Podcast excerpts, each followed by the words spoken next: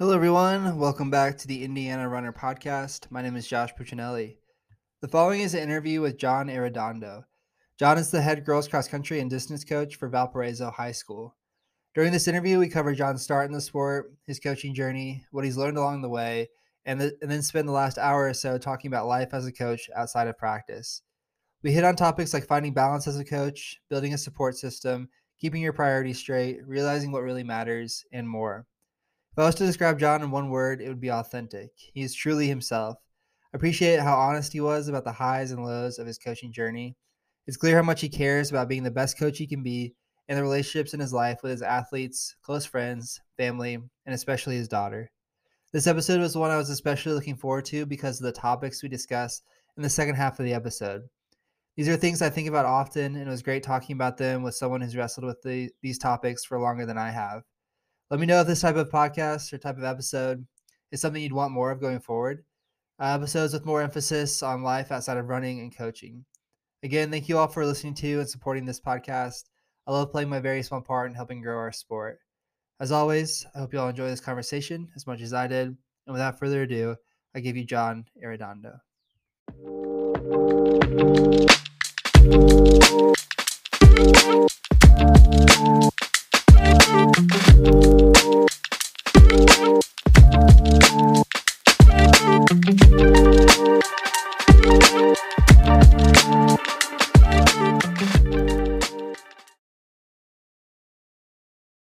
All right, Coach A, welcome to the Indiana Runner Podcast. How's it going?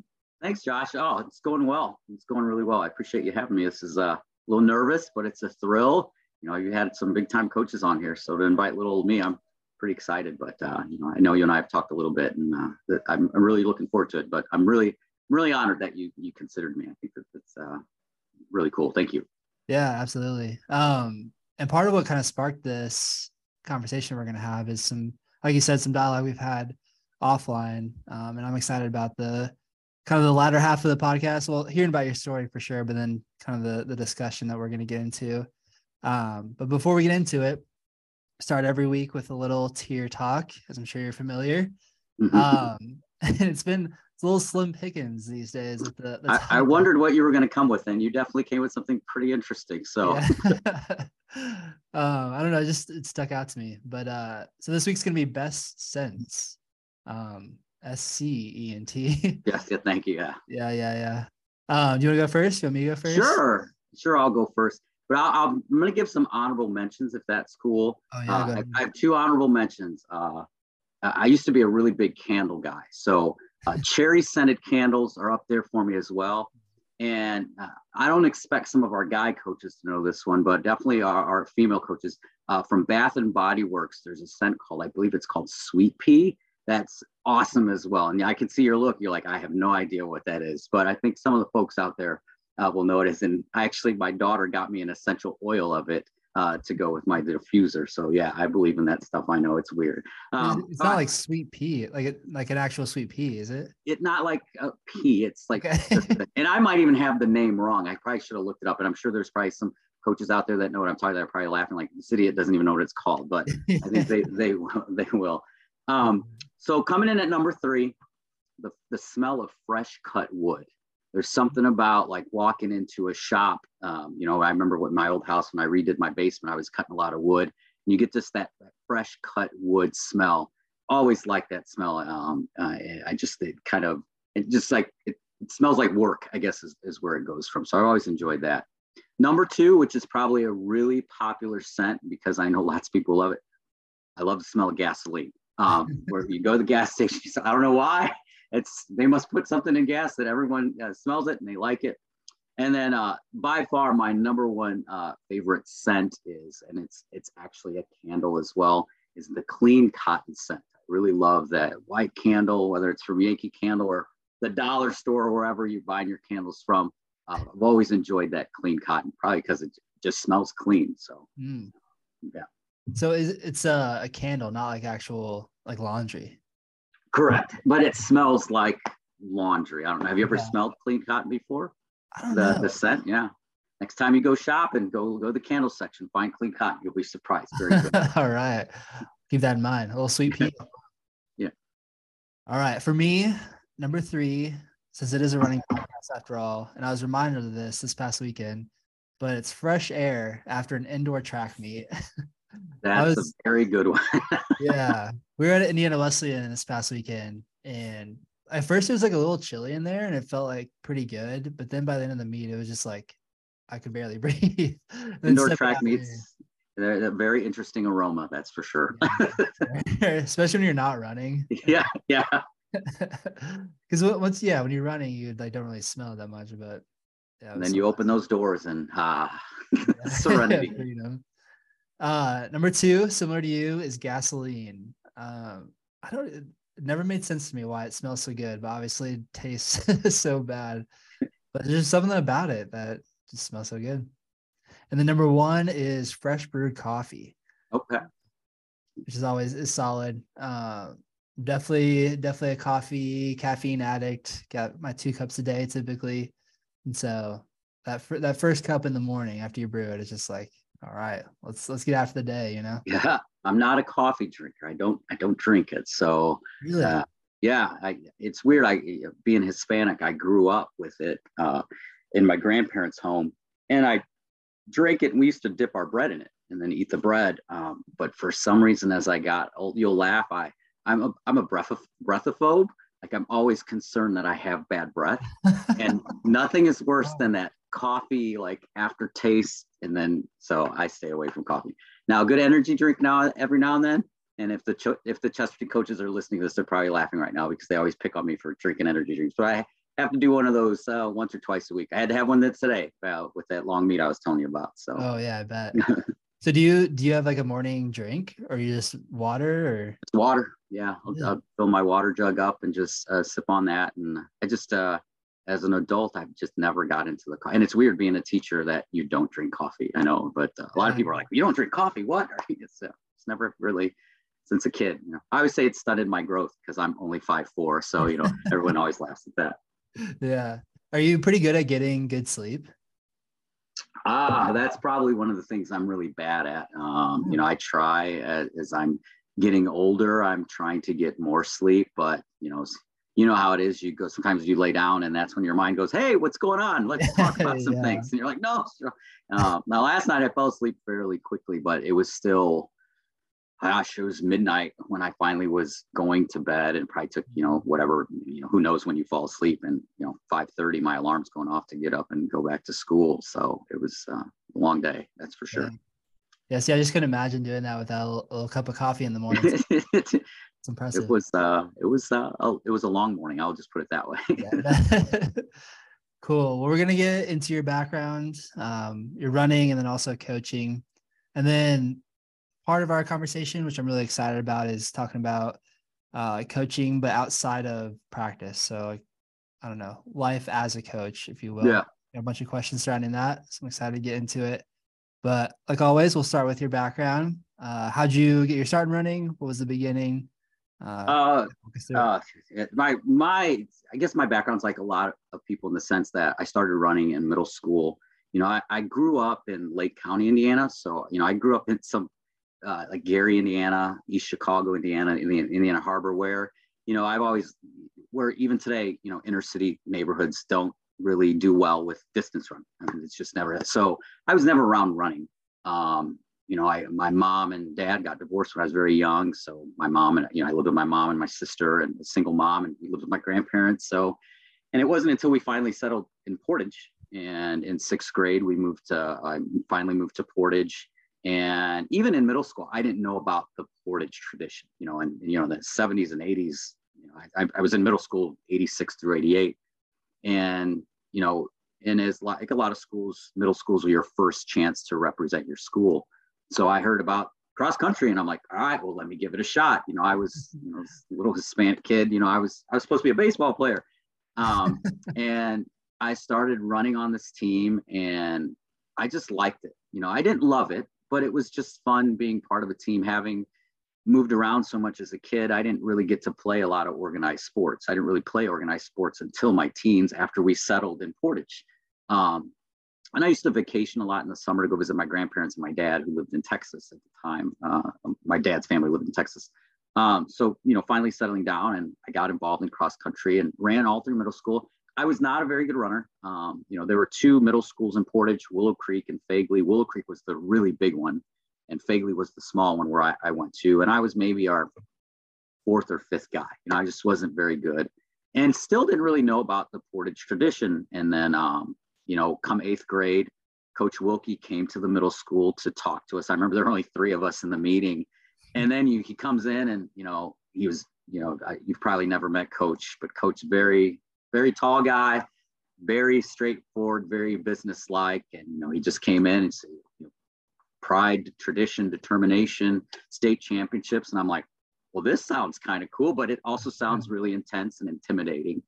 And I decided to go out and I did run for two years with Coach Wilkie uh, until my sophomore year. I ended up getting hurt. And it's probably because I had bad shoes, just like anyone, you know. And like I said, coming from my background, you just didn't know about those things. And this is 1990, you know. And, you know, at the time I was kind of, I didn't love run. I liked it, but I didn't love it. And then I was starting to get involved in some other activities at the high school with student council and things like that. And at Portage, student council was a big deal. Like, you know, everyone talks about Portage cross country. Like the Portage student council was like the, the, Portage cross country of student councils. It was really big. And, you know, I give, I give my coach credit, coach Wilkie, he sat me down one day and he's like, well, you have potential. He goes, but it's going to be hard for you to do both. he's like, I'm not saying you have to choose, but it's just going to be hard for you to do both. And I actually said, I'm going to choose student council. And it opened up a lot of opportunities for me. I ended up becoming my class president, student body president. And, you know, I got to go to Colorado for all this leadership stuff. And coach respected it, uh, but it, we kind of like didn't talk because I think he was a little disappointed. I think he that wasn't my ability that he liked, but I think he just liked having me around because of my leadership abilities. I was good with all the guys, and, you know, I just stopped running. Um, and then my senior year, coach actually taught a leadership class where we would learn about teaching. And then the class ends with a camp that we put on for elementary kids. Mm. And him and I reconnected that. And, you know, he told me, he's like, I wish you would have ran, but I think it worked out well for you that you didn't. And then, uh, you know, we just kind of reconnected and that was great because I, I, still looked up to him. He's if he were to walking right now, I'd be like, "Hey, coach, what's going on?" You know, and I'm you know almost you know he's just like this amazing father figure to me. Mm. Went to college, Ball State, didn't run, you know, did leadership stuff there. Um, I think I mentioned that you know I ran an intramural cross country race and that didn't go very well, as you can imagine. and then it wasn't until after I got out of college, I had friends that were starting to run as adults. A couple were running the Chicago Marathon, and I'm like, well, I used to run and I loved it mm-hmm. and started back up. And this would have been 98, 99. And I've been running since. And then I uh, started coaching through AAU uh, with a, a, coach here, Coach Sue Brown, through a, a, program up here we call the Striders. And then I did that for like two years. I was going back to college to get my uh, teaching certification because I, when I graduated Ball State, I went into sales. Mm. And that's really why I started running because I needed to lose weight because you're on the road and you're eating crappy food and not exercising. And uh, applied for a job at Portage, which was a dream to go back to where I started at. And that's when they said, Hey, we have an opening for cross country. Are you interested? Sure. I met Coach Tom Erickson, who was way younger than me because, uh, you know, I was in my 30s by the time I started teaching and we just hit it off. And then uh, that spring, they offered me a girls track position. And that's kind of where it started. So I was coaching, assistant coaching boys distance in the fall, and then coaching girls sprints in the spring. Uh, so, and it, while I was at Portage, I became the girls track head coach eventually. And then I had some issues, which you've read about a little bit, and then I had to give it up. And then I came back, finished two years there, and then that's uh, when I ended up at Valpo. Um, in 2014, I believe it was. Uh, Coach Nelson Boomer at Valpo came to me and he said there might be an opening. Would you be interested? You know, and I was kind of, you know, I was coaching and teaching at almost like it was my dream job. I was a Portage guy, grew up there. Portage was really good to me. Um, but I kind of knew that after coaching with Tom and seeing what he was doing, um, and he let me do a lot, you kind of want to do your own thing too. Mm-hmm. And Tommy's younger than me. Uh, Coach White was on the girls' side, who was uh, had been there forever and was just recently uh, stopped coaching there. And I kind of saw if you want to be a head coach, it's probably not going to happen here, unfortunately. and I, I, did have an opportunity one year and I turned it down because I didn't think I was ready. Um, which is funny. Coach Trezak, Abby at Portage now, the head coach, she was on that. She was a senior on that team. Oh, wow. And I always pick on her that I'm like, I could have been your head coach. And she says, I wish you would have, but that's another story for another day. And I, I, I just didn't feel like I was ready. And at the time, we had a really good boys team. And I thought, this is the year we're going to get back to state finally, because that was during where Portage didn't go to state for a long time. And um, then, like I said, Boomer came to me and said, Hey, I might have this position, but you know, you can't be at both. So I ended up resigning from Portage before I got the Valpo job. And he said, I can't guarantee you the job, but even if you don't get it, you know, I'll keep you on as a volunteer. Mm. You know, blah blah blah. But a bunch of stuff happened, and I finally was named the coach or named uh, the the assistant. And then that's when he came to me. He goes, "All right, well, now that you're here, you're in charge of training." And I'm like, what? And he goes, he goes, you know, you know what you're doing. I'll take care of everything else. I want you to keep me informed of training and we'll sit down every week and you tell me what you want to do. I'm like, this is going to be cool. And, you know, so I've been, you know, training the Valpo girls since 2014 um, because Boomer gave me that opportunity and I'm forever grateful. I mean, without him, I'm not at, at Valpo, you know, and without Coach DeVries, he's not at Valpo, you know, he, you know, now he graduated from Valpo. So, um, and yeah, I don't want to say the rest is history, but you know that's how I ended up at Valpo, and uh, it's been it was it was the right move for me. I'm, I'm, I'm happy I, I, did it, you know. But I, I miss my, you know, I was at Portage last night for our track meet. I walked in, I'm like, you know, the memories come flooding back. I still am good friends with all the coaches there, even my old teaching buddies at social uh, the social studies department at, at Portage. Still very tight. Talk to those guys every day. Um, you know, I was a Portage guy, but you know, I'm green and white now, so it, it is what it is. I'm a Viking. There we go. Uh, so thinking back to high school, when you made the decision to go the uh, student council route instead of running, did you have any regrets then, or do you have any now about like not pursuing your own running? Yeah, I mean, I, I I do and I don't. I don't regret it because that those leadership things that I went through, not only they shape me as a person now, but they really have an impact on how I coach. Like I just learned so much about. I, I even do some things that I learned in leadership camps and I use them in cross country, like when we go to camp and, and you know, things like that. Um, so I don't regret that part of it because I, I really believe it made me who I was. And I got to meet people from all over the country and all over our county and things like that. Now, on the running side of things, yeah, there is some regret there because my four years at Portage, we went third, third, second, first. Mm. Now, I don't think I would have been a varsity guy because those guys were good. I mean, you're talking Jason Cassiano, Jason Stepanovich, Danny Allen. I mean, these guys that, but they were all my friends. And, but I think I probably could have been probably my junior or senior year, a 12 man roster guy, and I probably would have had a ring.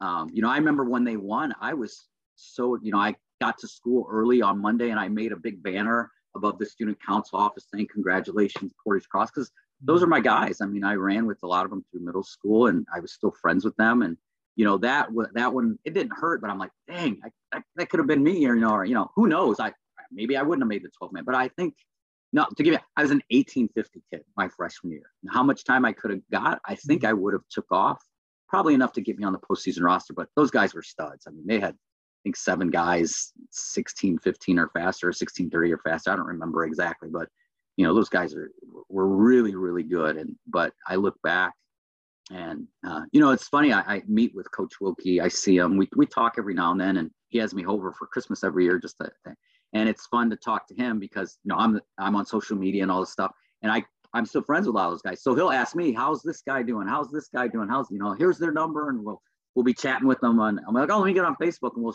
you know facetime or something like that. And um, so it's kind of neat. Uh, but you know, even though I only did it for two years, those two years were very, very are instrumental to who I am as a running coach. But like I said, I'm not disappointed with choosing the student leadership route either, because like I said, I, I learned a lot there as well. Yeah. So having decided to move from running to the, the student council route, now being a coach, do you have kind of a soft spot for the kid who maybe decides to, to quit running to pursue something else, or even after they graduate decides to, to stop running? And I, I totally, I, I, totally get it. And, and, and, you know, because at the end of the day, it's high school. and part of the experience of high school is experiencing everything. Like I've got girls on my team that are in the band, that are a National Honor Society.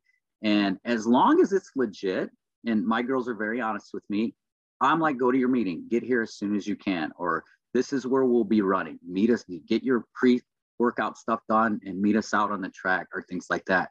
So yeah, I, I do have a style. You know, I even tell my girls, I'm like, some of you are faster than I was in high school. You know, yeah, you know. So I, you know, I tell my, you know, my, you know, I hate to classify varsity and non-varsity, but it, it is what it is. You have to do that. And I tell my JV girls, I'm like, I was you. you I was you in high school. You know, I wasn't, you know, Kaylee Politza or, you know, Ava Gillian or Logan Fergren. That wasn't me. I was you. Uh, so I do, I get it. And, you know, I, I, I have a soft spot to a point, but I, t- I tell my girls, you know, if you want to be better at this, you're going to have to do it more. You're going to have to commit a little more time to it. And I think most of the girls would tell you I'm very fair about that stuff because uh, I get it. Because my high, I had a wonderful high school experience. Like my experience at Portage High School was awesome, and I think it's because I did so many different things. I didn't pigeon myself whole into one thing. But I get it today with specialization and stuff like that. I, I get that part too. I get it, but I don't get it. I'll put it yeah. that way. Uh, so leaving Portage, what was maybe harder than you thought, or and what was maybe easier, or something that made the transition better to Valpo? Uh, man, that's a really good question. Yeah. Um, you're talking when I left there from coaching, correct? Yeah. Yep. Yeah. Um, it was hard because I knew I was going to have to coach against the kids I'd been coaching. And they, the, here's the neat thing about high school students they get it.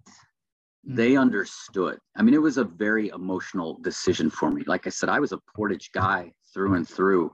And the kids understood why I was doing it. I told them why. I said, you know, I'm doing it. There's a financial aspect to this, um, but I'm also doing it because it's going to give me the opportunity to grow as a coach. So it was hard, but they understood. Now, some of the old school Portage Valpo people, and if you don't know, Portage and Valpo have a very, very long history of not getting along. Like, you know, okay. it's just, it's like the Hatfields and the McCoys, you know, some of the parents did not understand. And now some of the parents that were my that knew my situation and understood it, they got it. But there were, I mean, I can recall running at New Prairie. We were on our warm up, and one of the parents actually called me a traitor, like yelled out traitor. And as I'm running with the team, and I, it made me laugh. I giggled because I'm like, that, that's Portage Valpo, you know. Um, and I know there were probably some Valpo people that were about a little leery. Now at the time, you know, when I like, oh, we're bringing a Portage guy over. Um, but you know, once I got to know the parents and things like that, they got it. But you know, I'll, leaving leaving Val, Portage for Valpo for coaching was hard. Leaving Valpo, uh, leaving Portage for Valpo with teaching was really really difficult as well, um, because you know I, you, are like I said, I was a Portage guy through and through. Um, but at the end of the day, you know, as I tell my girls, sometimes you have to do what's best for you. I don't necessarily know Josh's situation or what's going on in your life. And mm-hmm. whatever decision you make, I'm assuming you're doing it for you and your family, and you're going to do the best thing for you. So I'm forever grateful to those Portage kids who got it. They they understood, and I'm you know a lot of them now are in their mid 20s and early late 20s, like your age, and mm-hmm. you know i still talk to them and they understood and you know still keep in touch with them on instagram and all the, the social media things so they got it you know. but it, yeah. but it was it was very hard i'm not gonna lie it was it was very hard i bet I, I think one of the truths of life of life is like you don't know what you got till it's gone um Absolutely. did you have any of those kind of realizations when you left portage or maybe put another way what are kind of your maybe favorite memories or some things that you you miss about that time um, gosh, that's and it, I'm, I'm aging myself here. It feels like like a, a century ago that I was there. You know, I just you know being a when you're from the community that you're teaching and coaching in, I think it creates a special bond with the people there because you went to school with their uncle or you graduated with their mom So they come in and they're like, "Hey, my mom knows you, or my dad went to high school, or my dad ran cross country with you, and things like that." So I, you know, when I left for Valpo, I lost a lot of those connections because now I was in a new community. But there are a lot of former Portage people that live in Valpo, so it still happened every now and then, but not as much.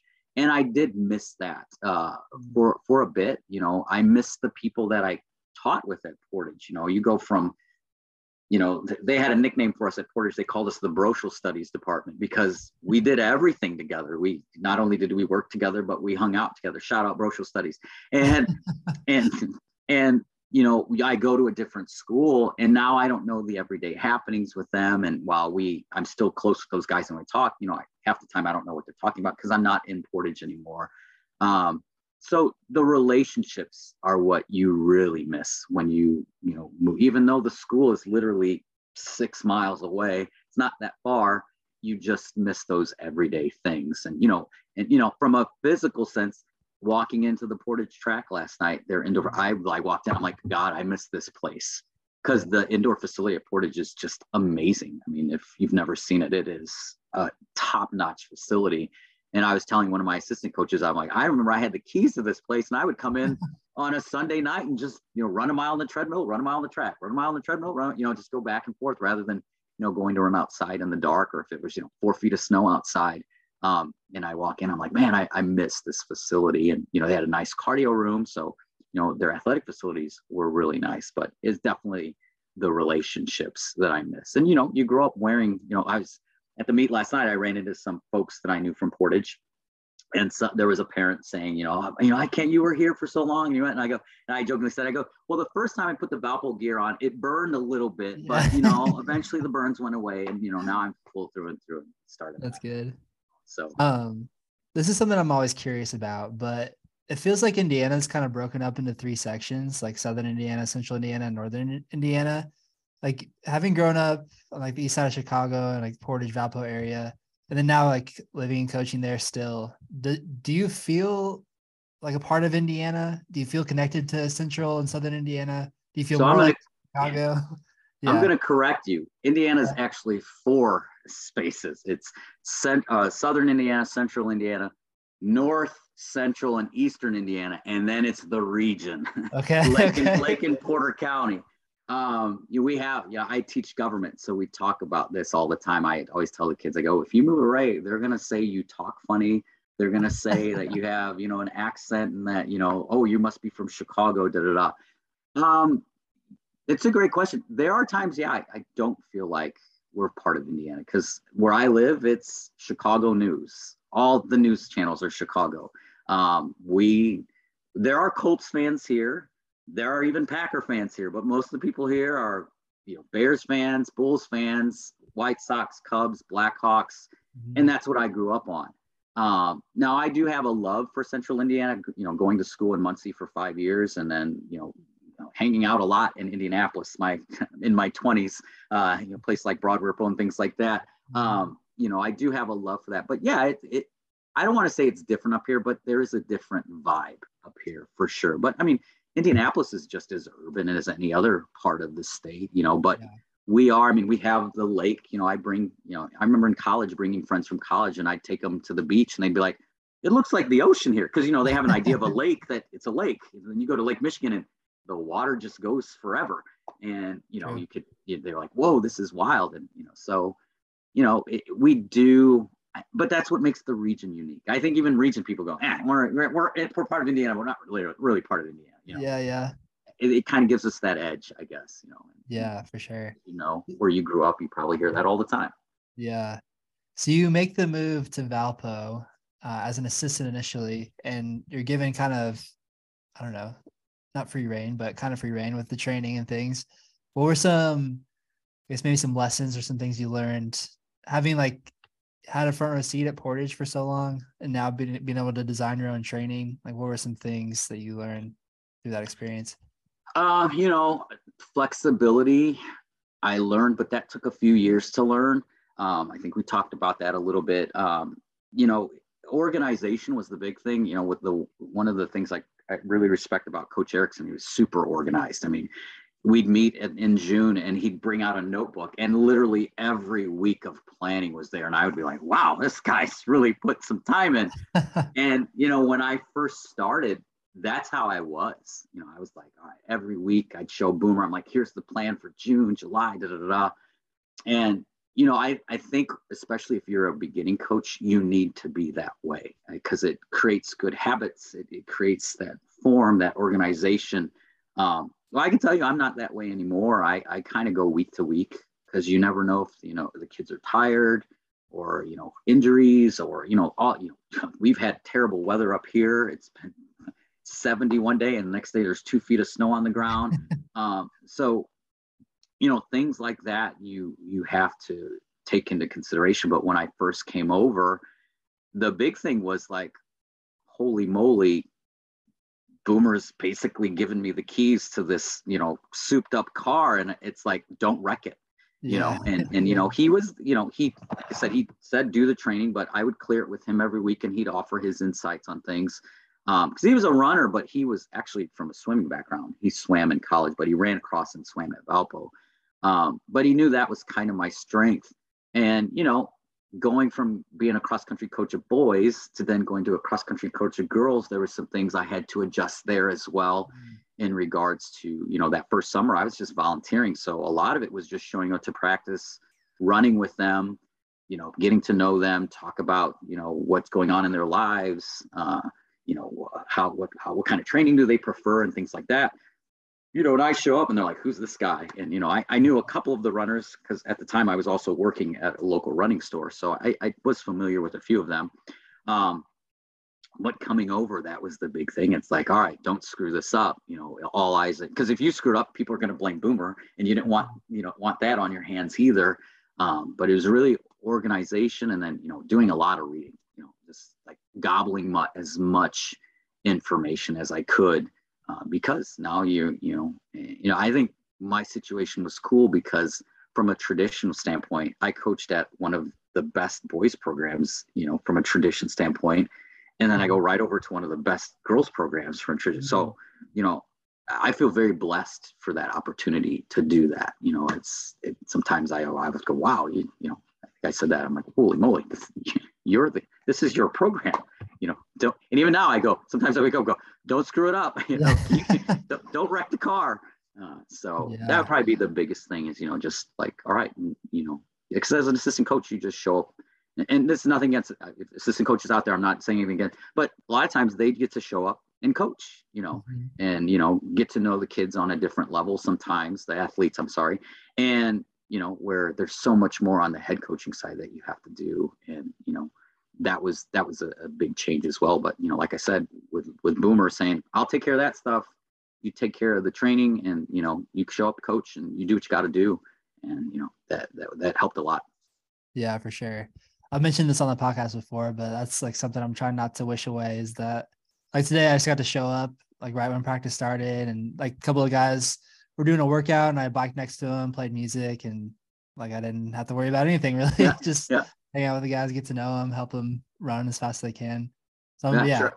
treasure that man. It, it's it, yeah. it's really cool, and not that I don't do that either. You know, I, I'll bike with the girls sometimes or run. Like today, I ran with the girls myself, and I ran with my JV girls. You know, I mm-hmm. went moved up and asked them how they thought their race was, things like that. I let the my varsity girls just kind of do their own thing. We are all running the same route, and you know so you still get to do that stuff but then when you get back you're the one in charge of doing these things you know because right now i'm as on the track side i'm the only distance coach where during cross i have two assistants and you know so you have, right now i'm in charge of 34 35 girls and you know it's kind of overwhelming sometimes you get the long line you get out there um, and then you know you're always staying after because you're helping this person out or you gotta you know go to your classroom and take care of this take care of mm-hmm. that so um, so yeah, definitely treasure those assistant coach moments because uh, you know if you if you I don't know what you want to do in your future as well, but you know it, it is different. It is different.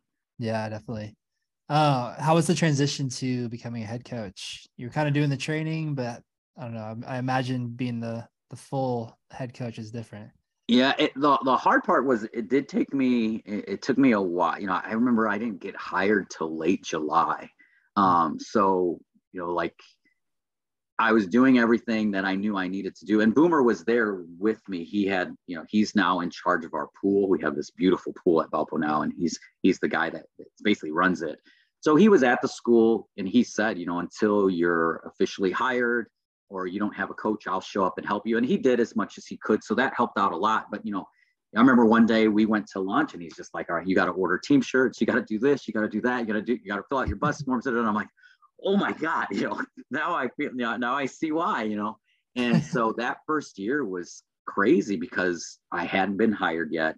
Um, but I have to do all these things. Some of these things I didn't even know how to do. You know, I was going to athletic department. Where do I find these forms? Things like that.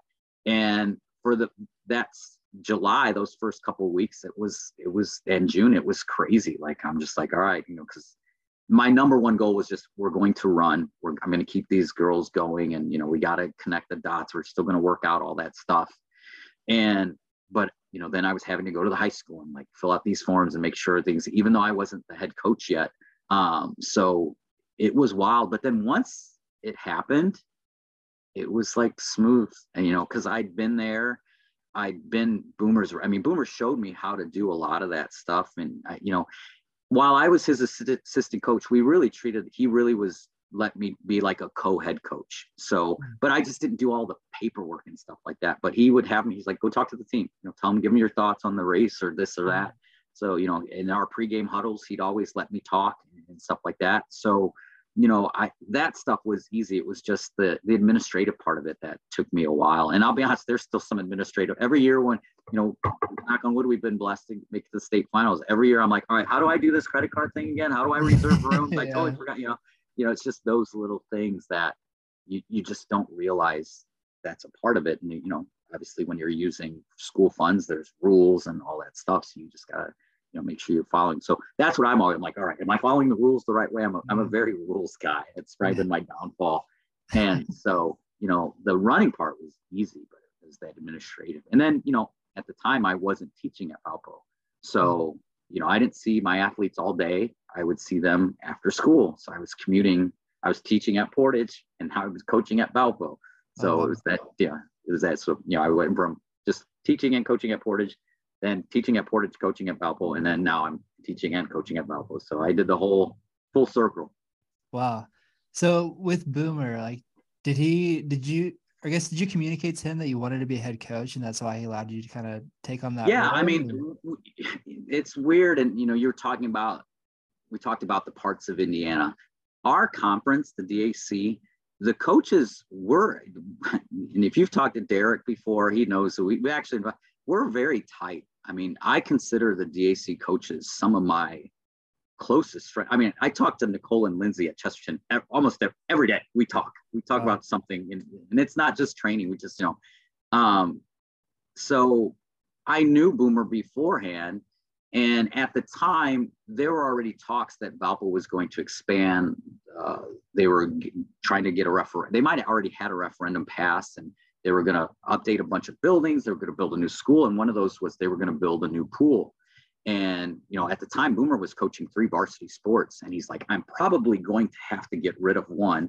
And he goes, I love cross country. He goes, but if you're able to get over here, he goes, maybe that'll be your, your mm-hmm. in as an assistant and then maybe eventually could lead to you becoming head coach.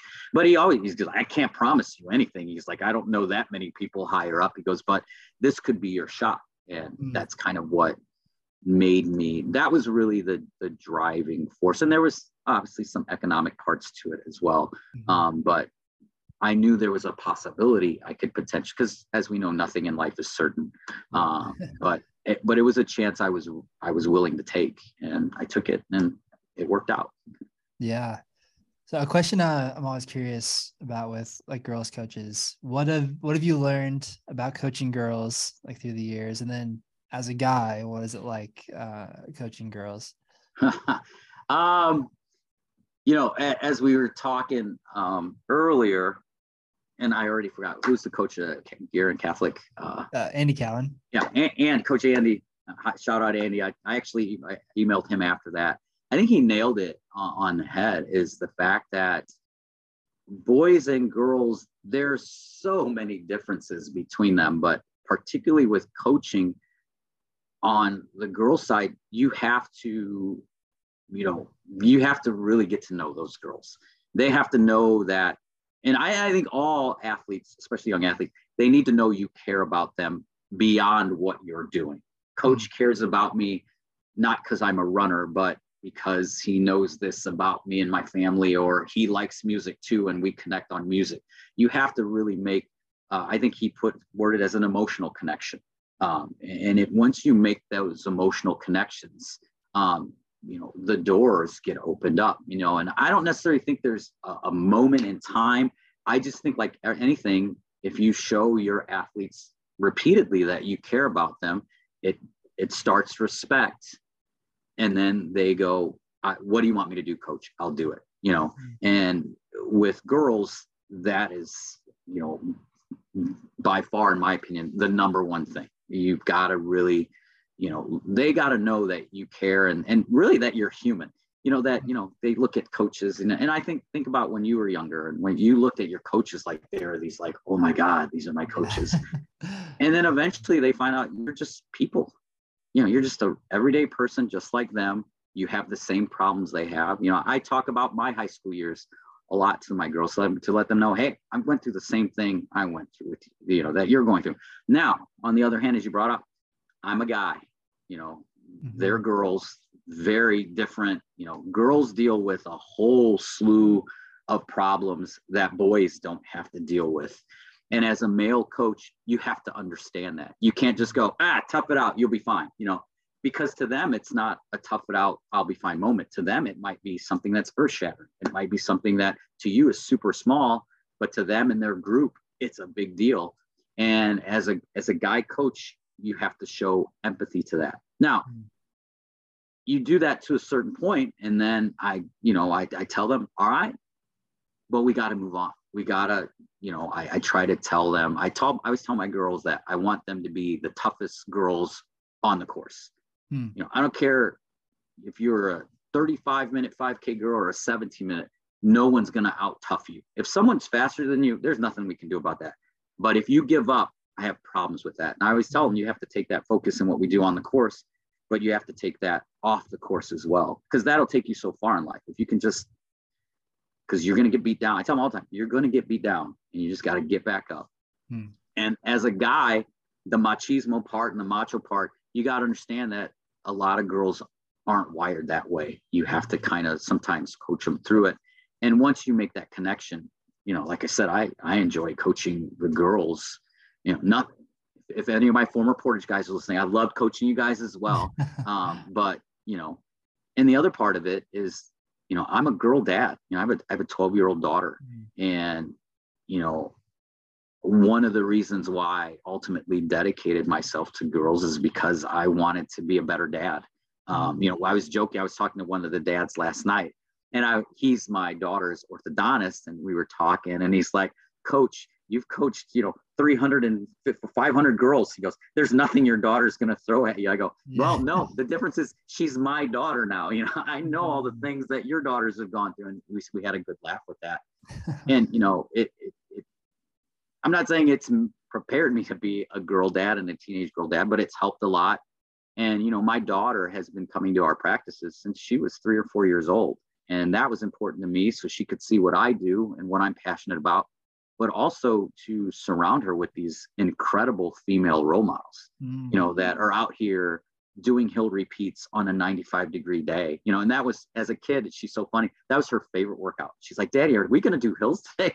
And, you know, we'd go out and the girls are like, you know, they're like, ah, you know, sweaty. And they're like, and hey, there's my daughter going, yay, go runners, you know, and, you know, it was awesome. And, you know, that was a, a, you know, in the back of my mind, I think back, and I think that played a role in, ultimately deciding, you know, that. And as a male coach coaching girls, that was kind of an outside view I take it. I'm like, well, you know, this gives me the opportunity to potentially be a better dad. And I'm, I'm, you know, I'm, I'm still trying to, to get that role and, you know, to learn some things about girls because I'm not a girl and, you know, mm-hmm. there, there's just, there's just differences there. Um, but I found it hasn't been it was challenging when I was younger. Um, like those first years at Portage when I was coaching boys in the fall and coaching girls in the spring. I didn't necessarily coach the girls differently. And I think that hurt me a little bit. And then I started to understand, and then it it just kind of clicked for me. Mm-hmm. And my girls will tell you, I'm I'm I'm not, you know, I, I don't treat them softly by any means. I'm I'm pretty tough on uh, uh, the girls, and you know, I've had a couple runners say, you know, do you did you coach the boys differently than us? And I'm like, no. I go, I might approach the strategies different, mm-hmm. but I coach them just as hard and, and tough as I do you guys. And you know, I think I think sometimes that even pervades a little bit when we race. I, you know, it's like it's like to start this off. I want them to be tough. That's what I want. Um, but there's been some challenging moments. I mean, girls, you know, girls are just as crazy as teenage boys and they talk about stuff and i just sometimes shake my head and i just go you know what? I don't want to be a part of this conversation and but you just you just learn things you know i know uh, in the coat the girls thing you were talking about cycles and periods and menstrual stuff all that stuff. Yes. it's just natural now it's just like we talk about it because that's part of training too you know? I don't necessarily ask them when they're but you know i just say you know if there's things that aren't they'll come to coach i just don't feel right right is this going on? What's going, you know, how are your iron levels? Things like that, you know. Mm-hmm. So, and as a guy coach, as a young coach, those things weren't very comfortable to talk about. Mm. Now they they come natural, and I tell the girls right off the bat, you don't have to tell me those things, but if you're having problems with it, you know, you can come to me, you can come to Coach Mac, you can come to Coach Heather. I have two female uh, assistant coaches, and we'll help you out the best we can. You know, because you know, as and you know, growing up, you don't always talk to you about your parents to everything that's going on in your life. And you know, I think especially with girls, they need an outlet too as well. Yeah. What's the what's the importance of having strong female assistant coaches to support? Uh, undoubtedly, one billion percent. Mm-hmm. Uh, you know, I have two assistant coaches, Coach Marissa McNamara uh, and Coach Heather Henderlong both come from different backgrounds. Uh, you know, Heather is a master's runner and a, a, store owner in Valparaiso, and she grew up playing softball and basketball, but she's a tremendous runner now. Coach Mac was a jumper in college and in high school. So they bring different aspects to, you know, Coach Mac's about, you know, power and nutrition. Coach Heather does a lot for our strength work. Um, they're the fun coaches. Um, now they are they get on, on on the girls as well, but the girls know that you know if you want the fun, do the fun stuff. Go talk to Coach Heather, Coach Matt, talk, to Coach A about it because I'm not good at that stuff. I, I, I really not. Um, but it's important because, like I said, I'm not a girl, and I think it's important that the girls a have strong role models to look up to as well. And Marissa and, and Heather are two of the very best. And there's probably going to be some girls on the team that aren't comfortable talking to me about certain stuff. Mm-hmm. And the fact of having those, the, the, my two coaches there, um, that that bridges that gap that that is there. And I'm not saying a guy coach can't do it on his own by any means, but I, I really believe it does help. They bring a different perspective. I mean, mm-hmm. girls and guys are built differently. So I might say, hey, let's do this. And they go, you know, you may not want to do that right now because this is what's going on. Mm-hmm. Let's try something different and and being that they're from like i said different backgrounds in a sense uh, you know i rely on them to tell me if i'm being too rough or being you know uh, if they, they're like yeah you know heather and i talk training all the time uh, and you know coach max she's uh, with me in track right now but she's coaching jumps so you know it's nice to have them there to bounce ideas off of but you know they're also two of my really good friends. I, I, I depend on them a lot for a lot a variety of, of different roles on the team. And uh, without them, we wouldn't be as success, successful as we are, without a doubt. Without a doubt, they they play a very prominent role in the success of our team, hundred percent. Yeah. Uh, regarding training, could you kind of give as much as you want to share an overview of your training philosophy, and then maybe kind of on the topic we've been on? uh, like where does that differentiate between guys and girls? Like where are maybe some key differences you've seen through the years? Um, you know, with training, I think you just have to be I wish I could say we do this all the time, but we because it depends on the personality of my team, you know. Uh, but for the most part, you know, people always ask me like, "Are you high mileage? Are you low mileage? What are your philosophies? Things like that." And it was at a clinic one year where a coach, and I loved that he said it. He's like, Well, as a coach who does the training, you're the chef hmm. and you have all of these ingredients. And your job is to find the best recipe to make from those ingredients.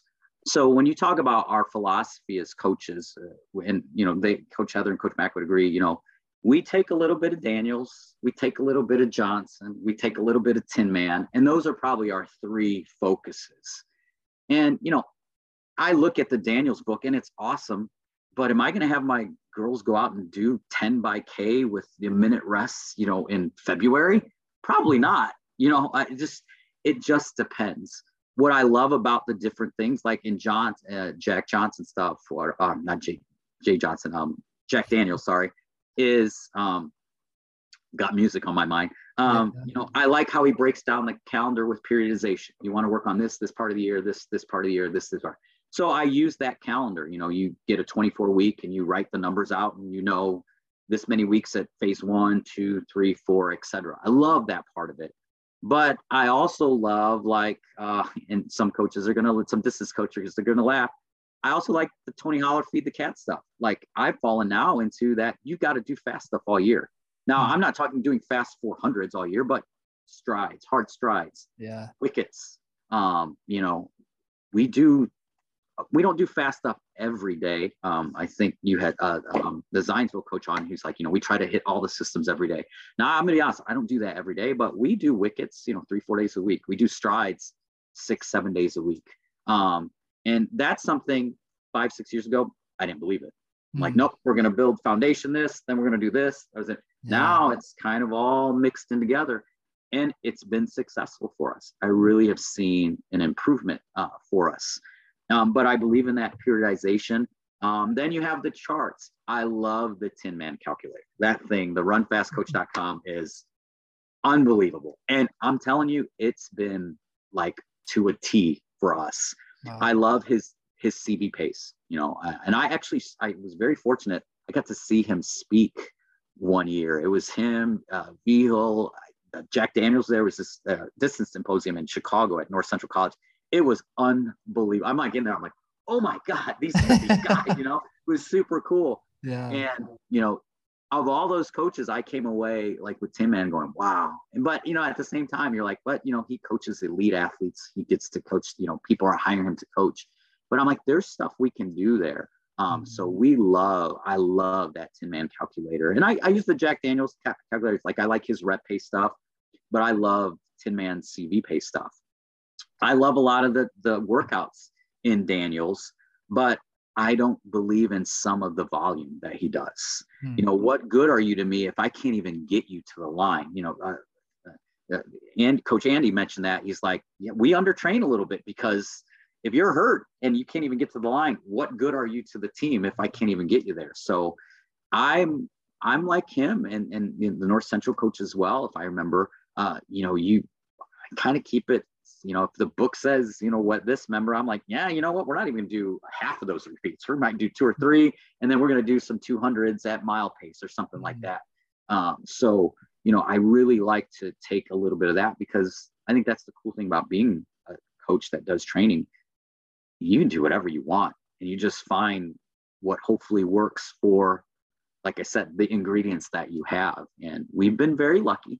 I'm not going to lie you know I, I think talent plays a huge role and i've been very fortunate at valpo to have some very talented girls who have benefited from our program and, and what we do. And, and, it, and, it, and it's worked so far you know but i have changed you know I, like i said uh, i was okay. i remember if you would have told me five or six years ago you're going to be doing 400s in you know january i would have been like no i'm not.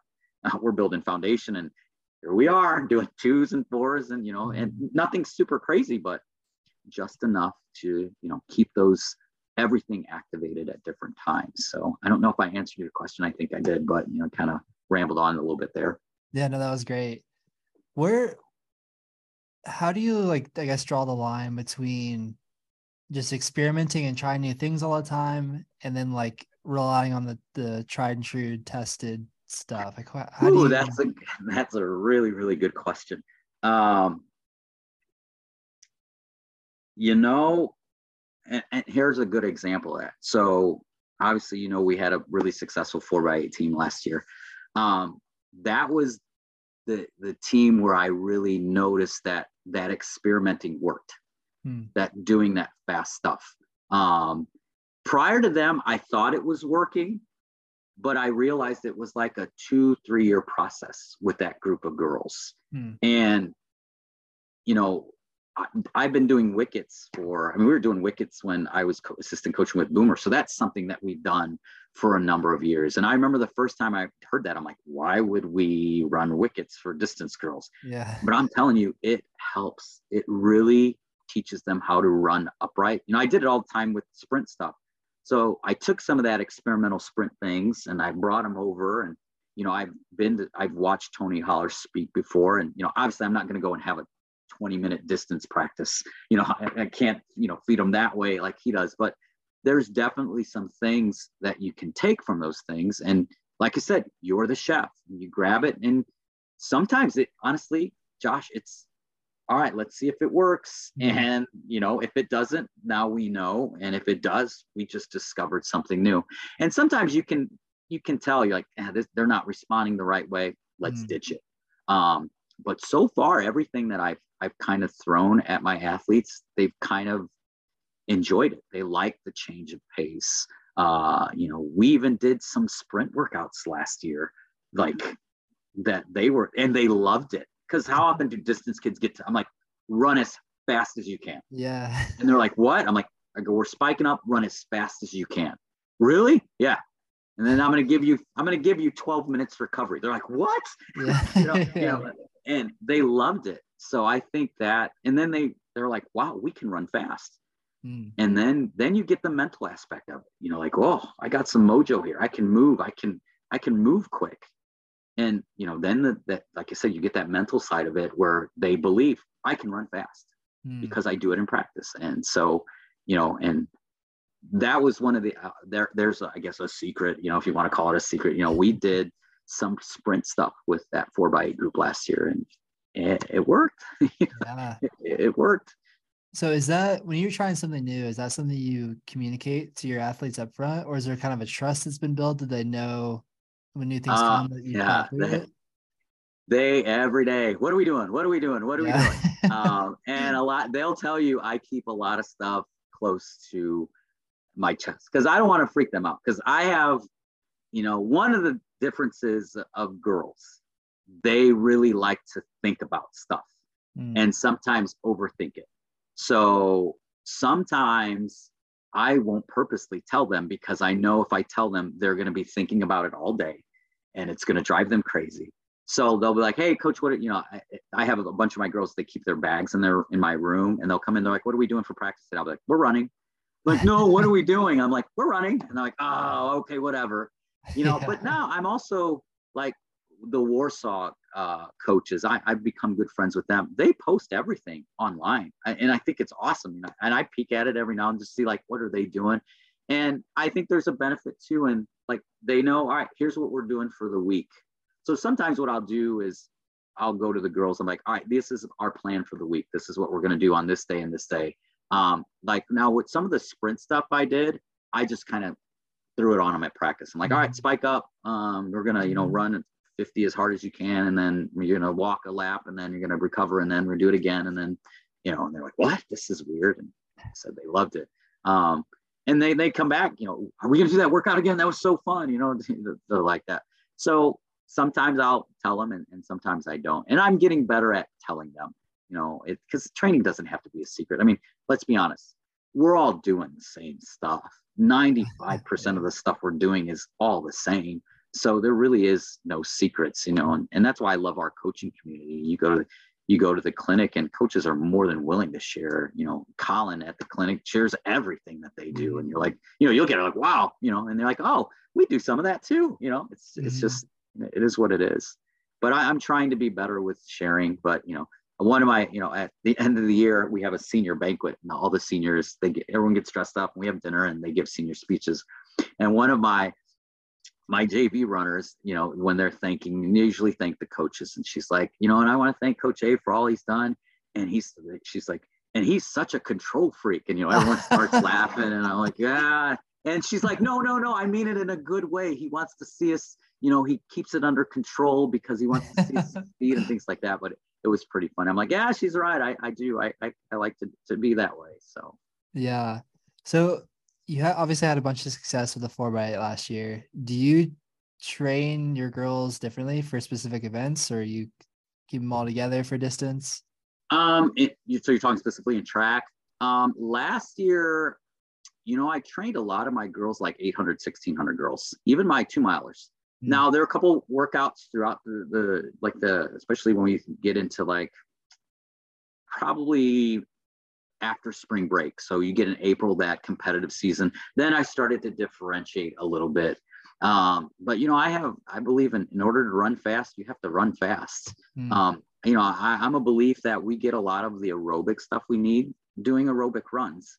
Um, and and I know there are a lot of coaches out there that would be like, he's crazy, whatever. Uh, and, and I get that. Um, but there were, of course, I differentiated. You know, that there were some days where the 800 girls were doing 200s and 300s and 400s, and my you know 3200 girls were doing you know k repeats or 1200s or something like that and at different paces mm. um, i do differentiate for every single girl um, but i will tell you what i did last year is sometimes I would have, I'd move the 800 girls and have them do work with the 3,200 girls. Sometimes I'd grab the mm. 3,200 girls, but like everybody, we're doing what I would consider an 800, 1600 workout today. And I'd throw everybody in there. And, you know, now everyone had different splits and things like that.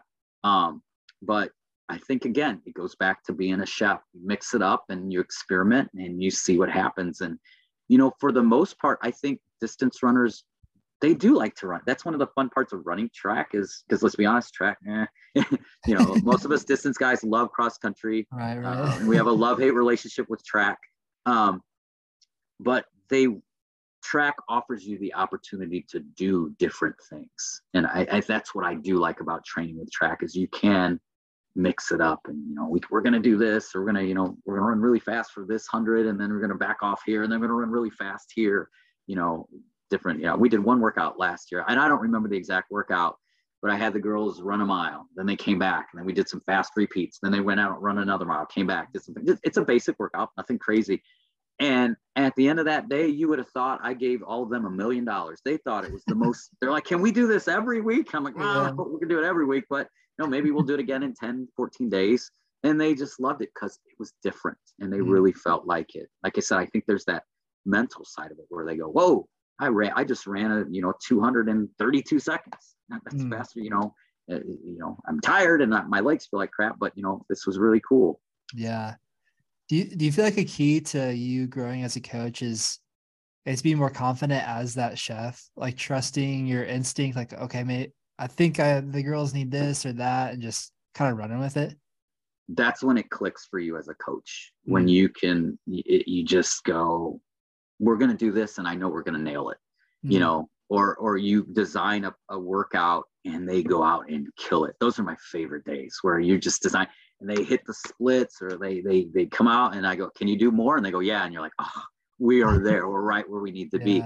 And that comes with time. I mean, just like, you know, as a young coach, you know, when I first started, like I said, I was very organized. We're doing this on this day. I don't care how you feel, things like that. Because there probably was a lack of confidence there. There's probably mm-hmm. nerves. Like I said, I've, I've just been land, given the keys to the Ferrari. I don't want to wreck it.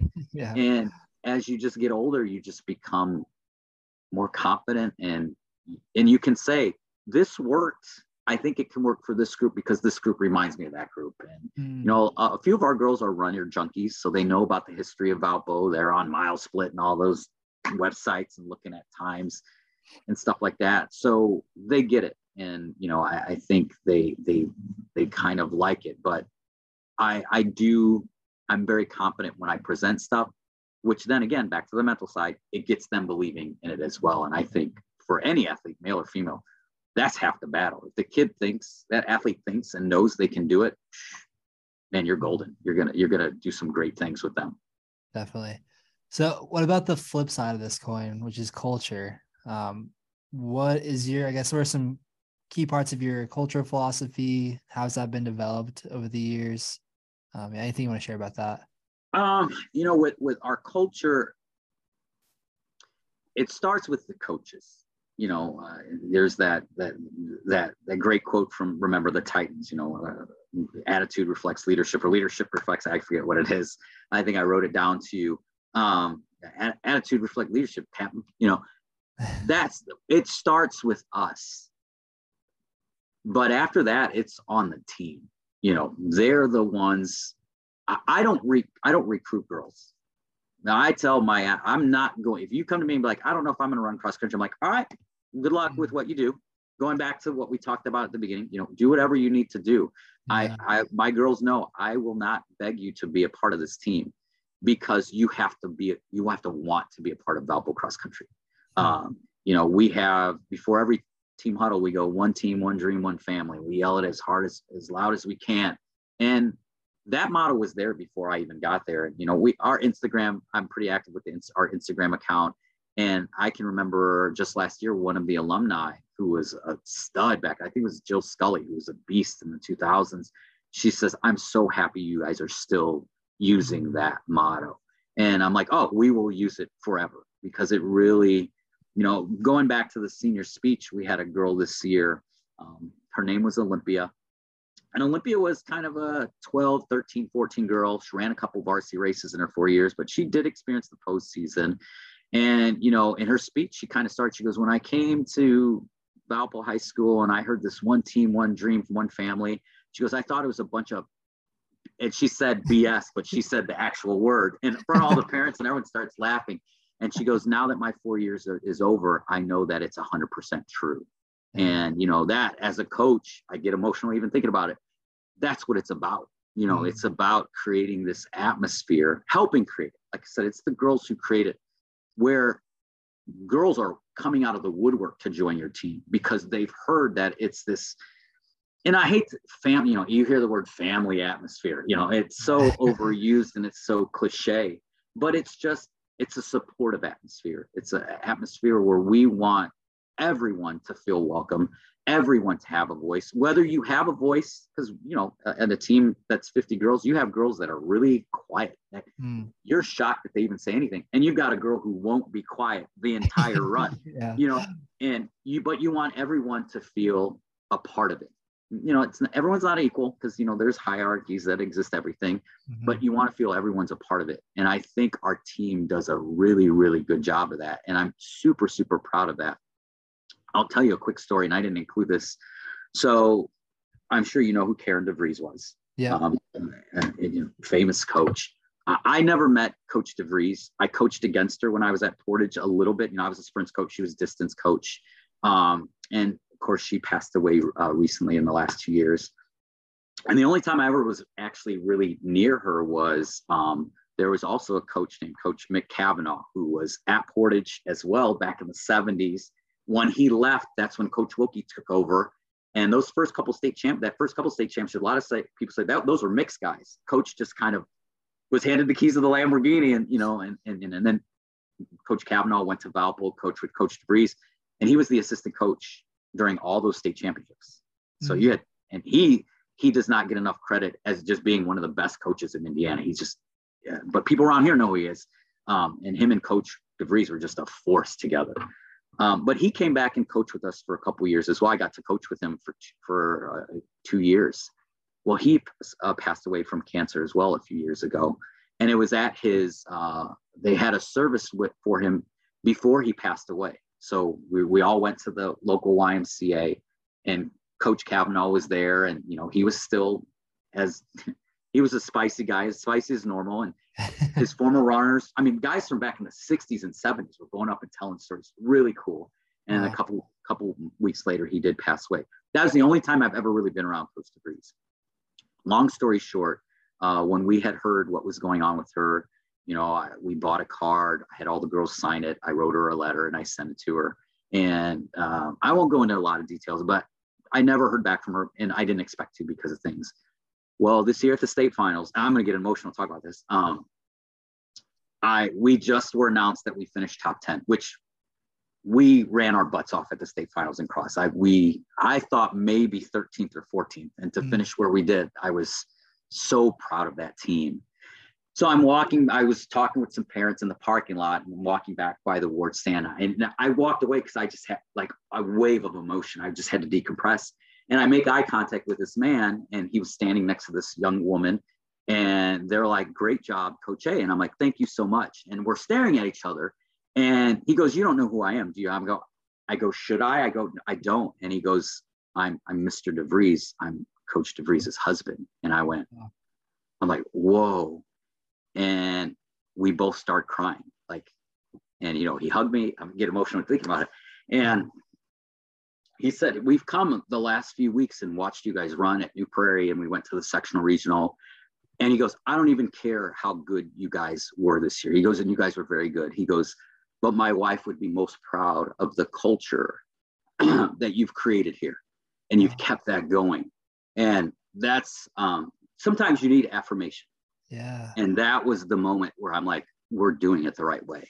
And I will try. I mean, the fact that I'm even sharing it is, is weird, but I'll treasure that moment forever. Like that was a big deal for him to to seek me out to tell me that was I mean, even now, I, this has happened months ago, and and I was going through some things at the at that time as well, and I probably needed to hear that, and for for it to come from a stranger, a, a man I've never met in my life, um, it just meant the world to me. I mean, and and and that's when I knew we're doing it the right way.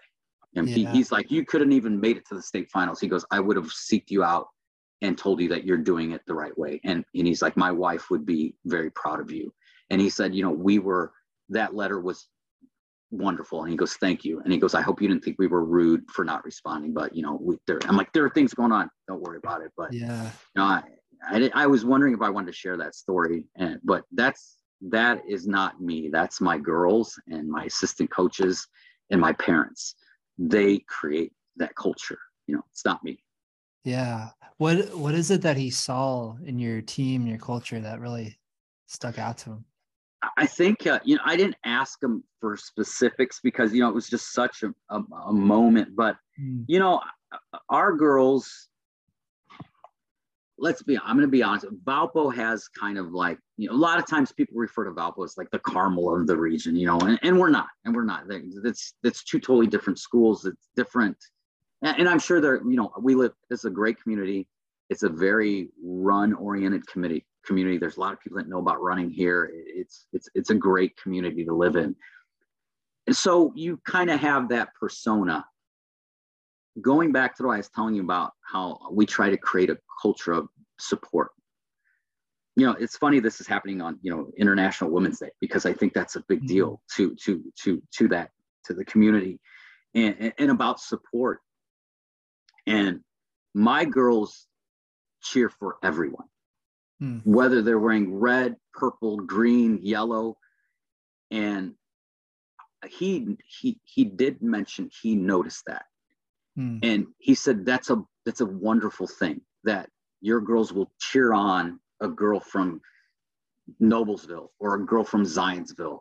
And Josh, I can't tell you how many times I've had parents from other schools come up to me and say, "Your girls inspired I had inspire me to run." Or, mm. you know, I've we've gotten the IHSA sportsmanship pin a couple times uh, mm. sent to our school because I remember one of my girls, Aaliyah Mayer, was we were at running at Manchester, and I wasn't even there. I was at the state preview meet, and there was one girl running the course, and my girl Leah stayed there and cheered her all the way in. Wow. And the Manchester coach wrote the IHSA said, I've, I've, this was one of the most amazing things that I, you know, this is really cool. This Valpo girl stayed behind to cheer this girl on. And it happens a lot to us. I mean, I always get parents that come up to us and say, Your girls really inspire other people. And I think that's that's not me. That's them. Yeah. That's them coming from, you know, great families and and and and and, and I granted I push it. I'm like, hey, we're gonna you cheer on everybody, all your teammates, and you and, and we do.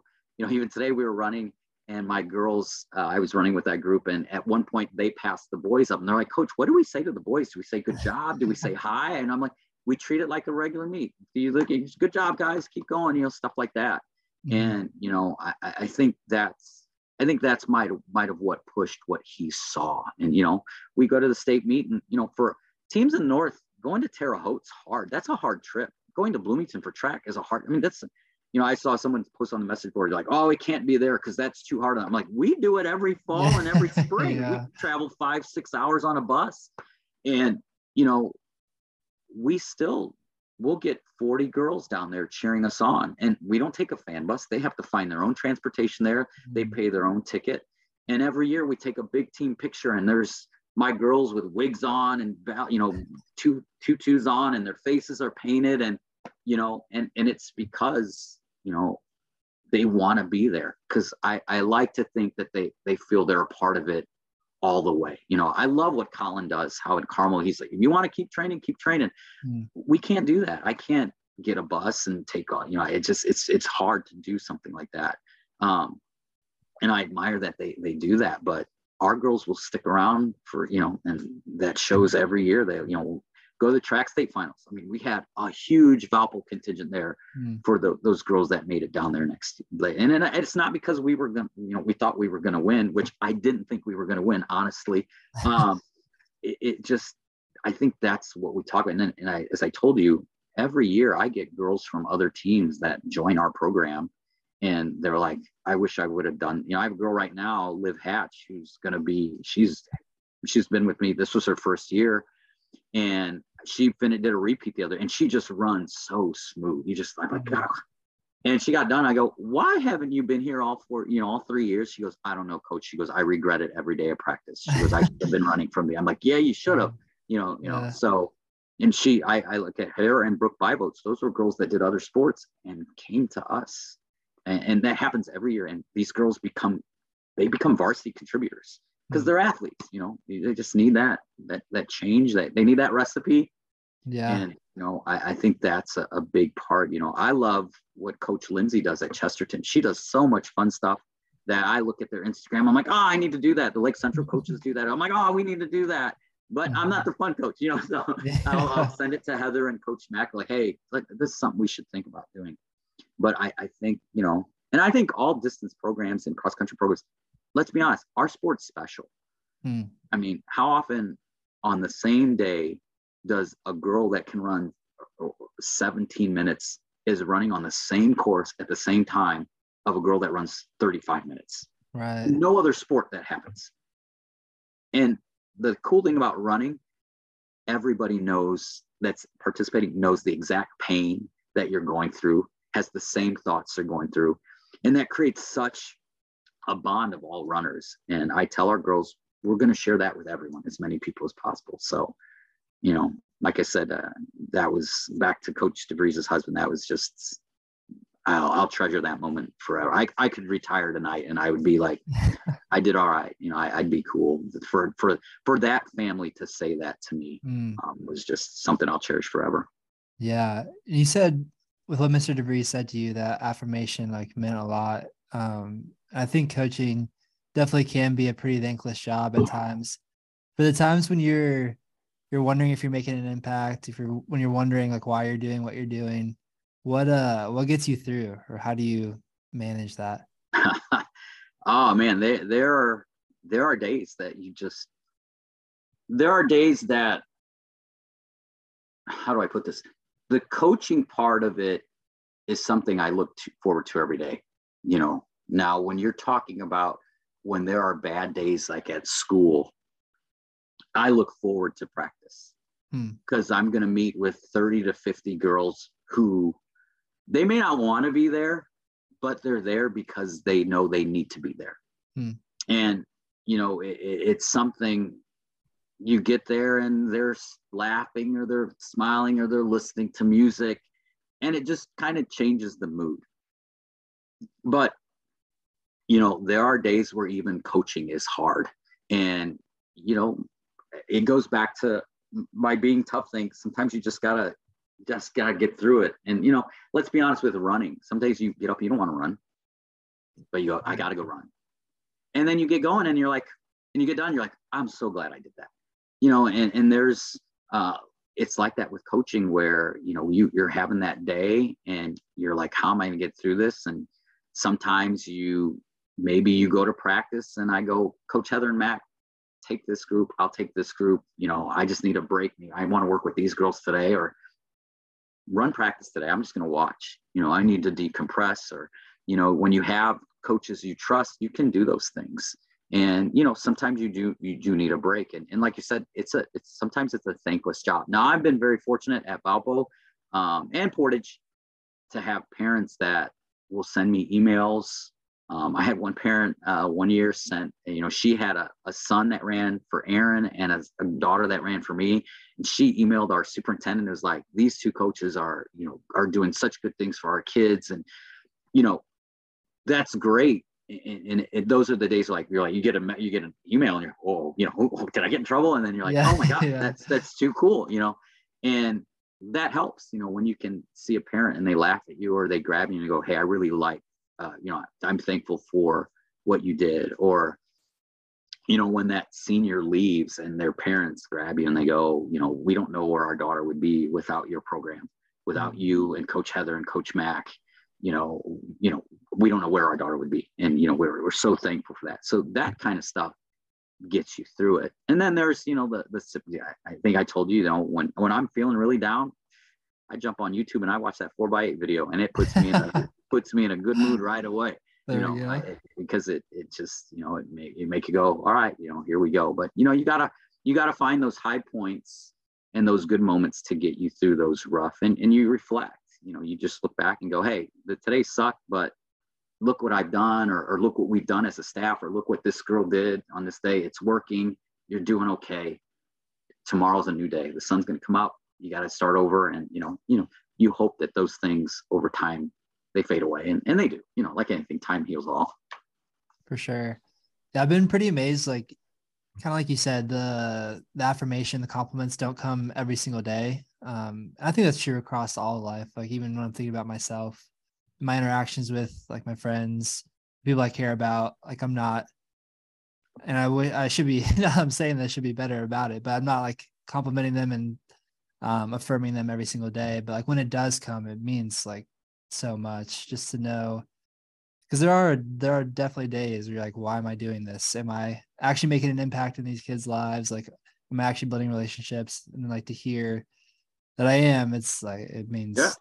so much. it, it, it's what keeps you going. I mean you know every year i'm amazed by when those girls i mentioned the banquet when they give their senior speeches they never talk about prs they never mm. talk about this awesome race they have they talk about the crazy bus ride we had on coming home from this meet or when coach a was driving the minibus and the buzzer wouldn't shut off and we had to drive all the way back from new prairie with the buzzer going on or the one time we all went to culver's at you know they talk about and that's what you want you don't want them to be like oh i remember in new my sophomore year at new prairie i ran 1705 and da, da, da. you know you want to hear the and that's when you know it's it's been a good experience when they mm. can take you know i'm every year I'm amazed. They never talk about races. It's always we did this or when Coach A, you know, dressed up like this or that, you know, it, it, and it's it's super cool. That's when you know it's like, all right, you know. And but let's cross country is such a special and unique sport, you know, and you know, and distance running and, and running track too, I guess, you know. But you know, in track it's very it's different, you know, there's yeah. different groups and things like that. So absolutely. So I want to get into kind of the theme discussion here with like life as a coach outside of just practice. Uh, I guess a question to kick things off. Uh, how much time do you would you say you spend on I guess coaching related things outside of practice, and and what are those things? What does life outside of practice look like for you? as far as doing coaching related things or uncoaching related things i guess so, let's let's tie them both together like what uh how much time are you spending on coaching related things and maybe what are some things that you enjoy doing outside of coaching that yeah uh, you know as i've gotten older i'll be honest that time has gotten less you know you it's like anything the more you do something the easier it goes i can i could probably whip out a notebook right now and i could probably write next week's training out completely it just comes second nature, you know. Mm-hmm. Where back in the day, I might have to go get the Daniels book, look up and look at like 10 different workouts. All right, which one's going to fit best? All right, this girl's going to do this many, you know. It just it's become less. Now, am I going to lie? No, there's still a lot of time. You know, I come home, you know, track season's the worst because, you know, especially after during the postseason, you come home, then top on the computer, you're watching all the results from all the different sectionals mm-hmm. and regionals and looking at callbacks and things like that. Um, you know, and you just learn how to kind of organize your time better. You know, I make sure that, you know, there are days though, I'll be, you know, my boss is probably wondering, but there are days where like my plan is spent doing cross country stuff or track stuff. Like it's, I'm getting lineups ready for my head coach, or, you know, I've got to call this vendor because, you know, we didn't get these shirts in and things like that. And then, you know, you got to grade papers and write your lesson plan for the day and things like that. So it's gotten less, but I'd say probably on average, I'm probably out of, you know, 15 to 20 additional hours a week doing cross country stuff. Now, a lot of it is self-imposed you know one of the things i pride myself on and i'm sure I, again it's nothing special. I think a lot of coaches do this but i individualize our training. And mm-hmm. you know it, we might be doing the same workout or i might be having four or five different workouts going on at once. And guess what? I've given every girl every time for every single split that they need to be hitting. And wow. when you're doing that for 50 kids it's a lot of time. You know uh, one of my one of my dads, uh, who's a, a, senior girl, uh, Grace Thomas is uh, one of my girls, and she, she had a tremendous fall. Um, you know, he tweeted a tweet out. He's like, Coach A has you know, done you know, 1,776 splits for my daughter in four years. You know, I, I saw the tweet and I had no idea. And I saw him like, man, what are you doing, man? And it made me laugh. But then you see the sheer numbers and you go, yeah, I have done that. You know, I've, I've, you know, wow. sat down in front of an Excel sheet for three hours you know planning out all these workouts. So sometimes it can be you know you know i'll plug in every girl's time in the tin man calculator or in the, the jack daniels calculator to get the splits and things like that. You know because i'm not that excel savvy where i can put the formulas in and it does it for you. Uh, maybe i need to find a coach that does that as well. Yeah. uh, but you know it's still a lot of time. But then you know some days you just got to come home and you just decompress. You know i'll throw on a vinyl and listen to that or you know um, I, you know i listen to music i play music as well so i'll play my guitar for a couple hours or uh, you know or just watch netflix you know it's yeah. just normal stuff i've been known to just sit on the couch and just go and just stare at the wall for you know 20 minutes and just be like man that was a day you know yeah. you know there's just always something something more you can do and, and, you know i think you and i hit on that especially for a young coach, you can't let this like envelop you and, and take you completely over because it'll drive you mad. And, you know, especially if you dedicate, you know, where I feel really bad for folks is if they dedicate all this time into something and then they don't see the results and then they think they failed. And it's just, you didn't fail. It just, it just didn't work. You know, it doesn't mean you're a failure and you suck at what you do. It's just, maybe it was, it was the wrong recipe for the ingredients. Mm. You know, go back to the drawing board and, and figure it out. Um, but you know a big part of that is just sometimes decompressing you know going to you know going to a, somewhere to listen to live music or you know i'll take my guitar and i'll go to an open mic and play music there and just kind of and just get my mind off of it because you know at a place like valpo there there's there's self-imposed pressure you know. When you look at you know i go in the, the hallway and i see all those state championships and you know i've never come close to winning a cross country championship or even you know we come close to medaling but we haven't medaled. And you see that and you go i want that for these kids. You know how do i get us there again? And and, and you know we've, we've come close to medaling but we've never come close to winning. Um, and you know sometimes i'm like damn what am i doing that's wrong? You know or you know but you, you just can't let it i've learned not to let that like drive me crazy. Like just sometimes you just like you said earlier go with your gut write it out go with it, see what happens. If it works, it works. If not, you know, it is what it is. You know, at the end of the day, we coach high school kids in a high school sport, and it's more than running. It's more than training. It's about the experience that you can provide for them. Hmm. Are these? And, and, oh, go ahead. And, and, and just for, for the coaches, sometimes you need to take a break from that. You know, hmm. I, I have no problem saying, I'll see you guys in two weeks, or got the next two weeks off. I'm, I'm out you know where I'm at, but don't even run for two weeks. I'm I'm out. I'll see you guys soon. And and they get it. They totally get it. Yeah. Are these lessons that you've learned over time? Like how what was your I guess first year head coach self like? Was it kind of like you said envelop your life a lot? yeah, because you know, and I'll go back to coaching track because that was my first head coach job at Portage. And being a head coach of track is totally different monster. I mean, you are you're doing you're doing everything. You're finding volunteers, you're getting workers, you're doing entering in direct athletics. It's it was crazy. And I did. I let it take over too much of my life. And at that time, I was I w- had I was married. I'm not, I'm not married anymore. Um, we had a baby, my daughter. So this was 11, 10, 11 years ago. You know, I took the track job because coaches have egos and you go, I can do that, you know, and, you know, you know, this, it, I did kind of want to feel like what is, but, you know, you go and meet with them and they show you what that job pays and you see that zero there and you're like, oh, I can definitely try that. Not even knowing the amount of work that went into it. And that first year, it was it was one of the hardest years of my life. And then, you know, it's those that know me know I I got a divorce, and I'm not saying it was because of track. I would never say it was because of coaching, but I will say that definitely coaching played a part in it because I directed so much of my time, extra time, to coaching. You know, I'd come mm-hmm. home, we'd eat, and I'd open up the laptop, start typing up workouts, this lineups, all that stuff. And it takes a toll on you and it takes a toll on your relationships that you have with people, especially your close ones. And, you know, at, at some point, you know, when all of that finally fell apart and it was over, I look, you, you learn, you look back and you go, I could have done so much better. And I'm not saying again, it's not because it happened. There, there's always things that go on, but you know, I'm, you know, my lack of organizational skills and time management probably played a role in it. And it was only because, you know, if you think to traditional roles, my fear, my view at the time was I'm the dad, I'm the husband, I need to be the provider. So I mm-hmm. need to work and I need to do whatever I can to make sure that my family is good. So I'm going to coach two sports. I'm going to teach summer school.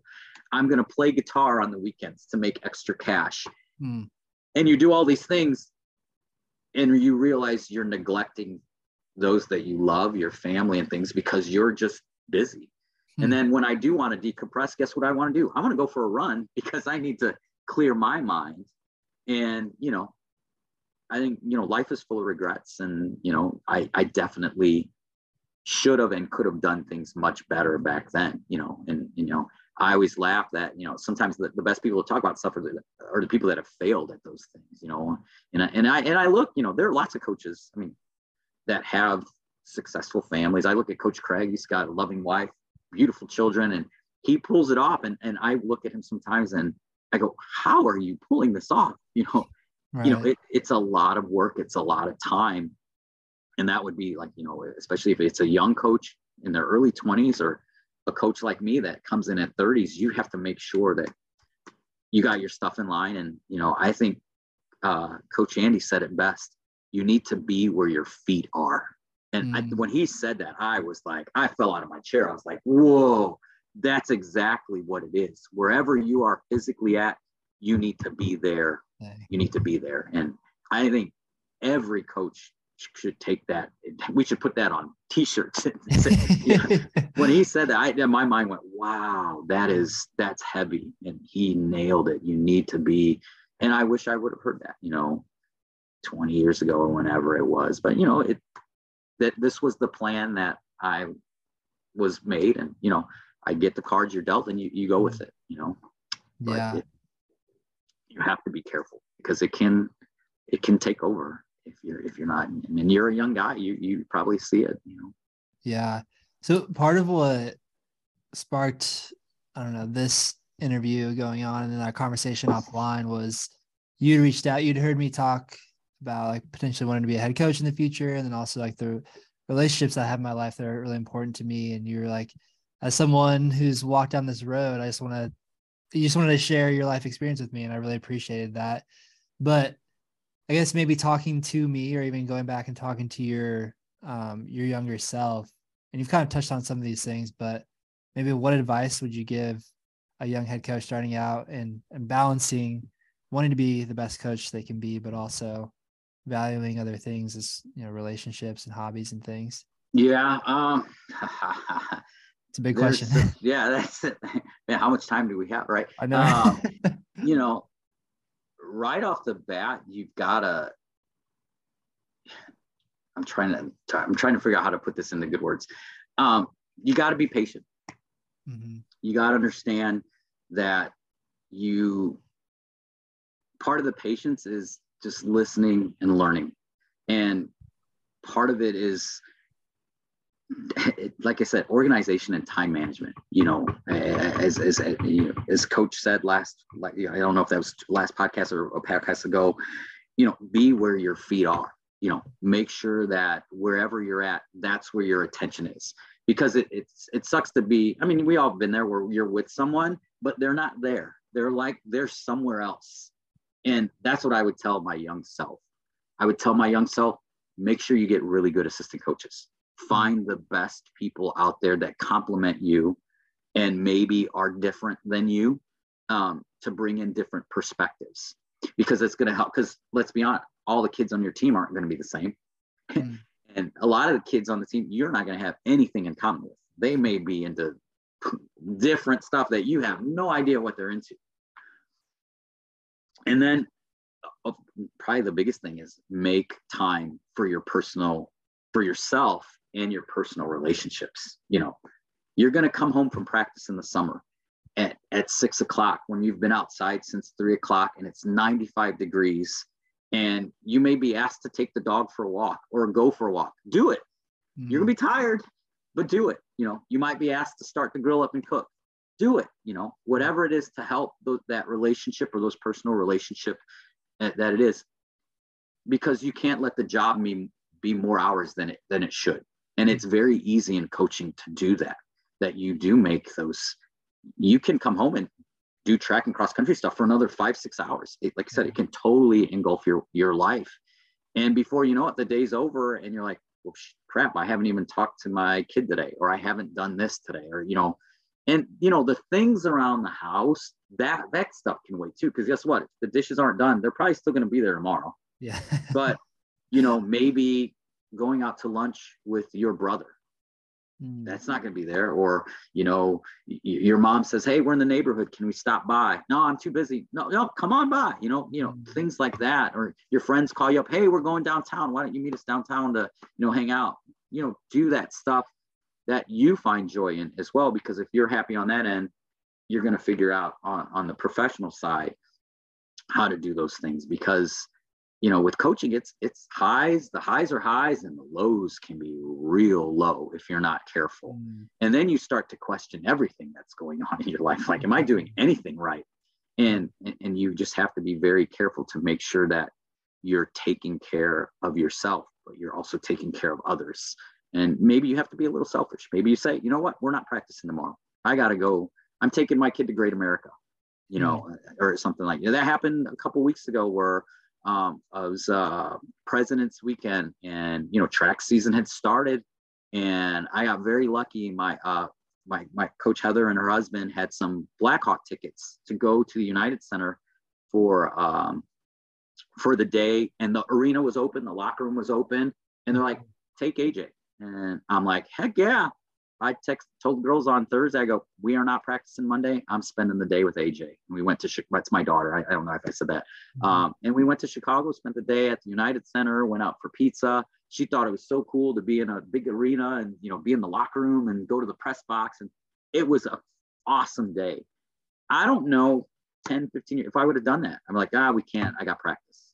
Yeah. You know, and you got to do those things because that time is you know i'm learning that time's precious. You know that i know there you know, my daughter's 12 she's going to be a teenager there's going to be days she mm. pretty soon she's going to want to hang out with me. You know she's, she's already getting that point where she's like oh dad i don't know. You know I, can you take me to the football game instead? You know i'm like oh you know.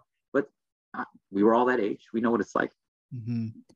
i i think one of maybe the hardest parts of life is like having good intentions but them playing themselves out in a perceived negative way maybe because i was thinking about when you were talking about like you were coaching or had two coaching jobs. You're trying to make extra money on the weekend and summer, and you're doing all this like in your mind for the good of your family, making extra money, trying to support them. But maybe in reality, that's not exactly what they needed at that time.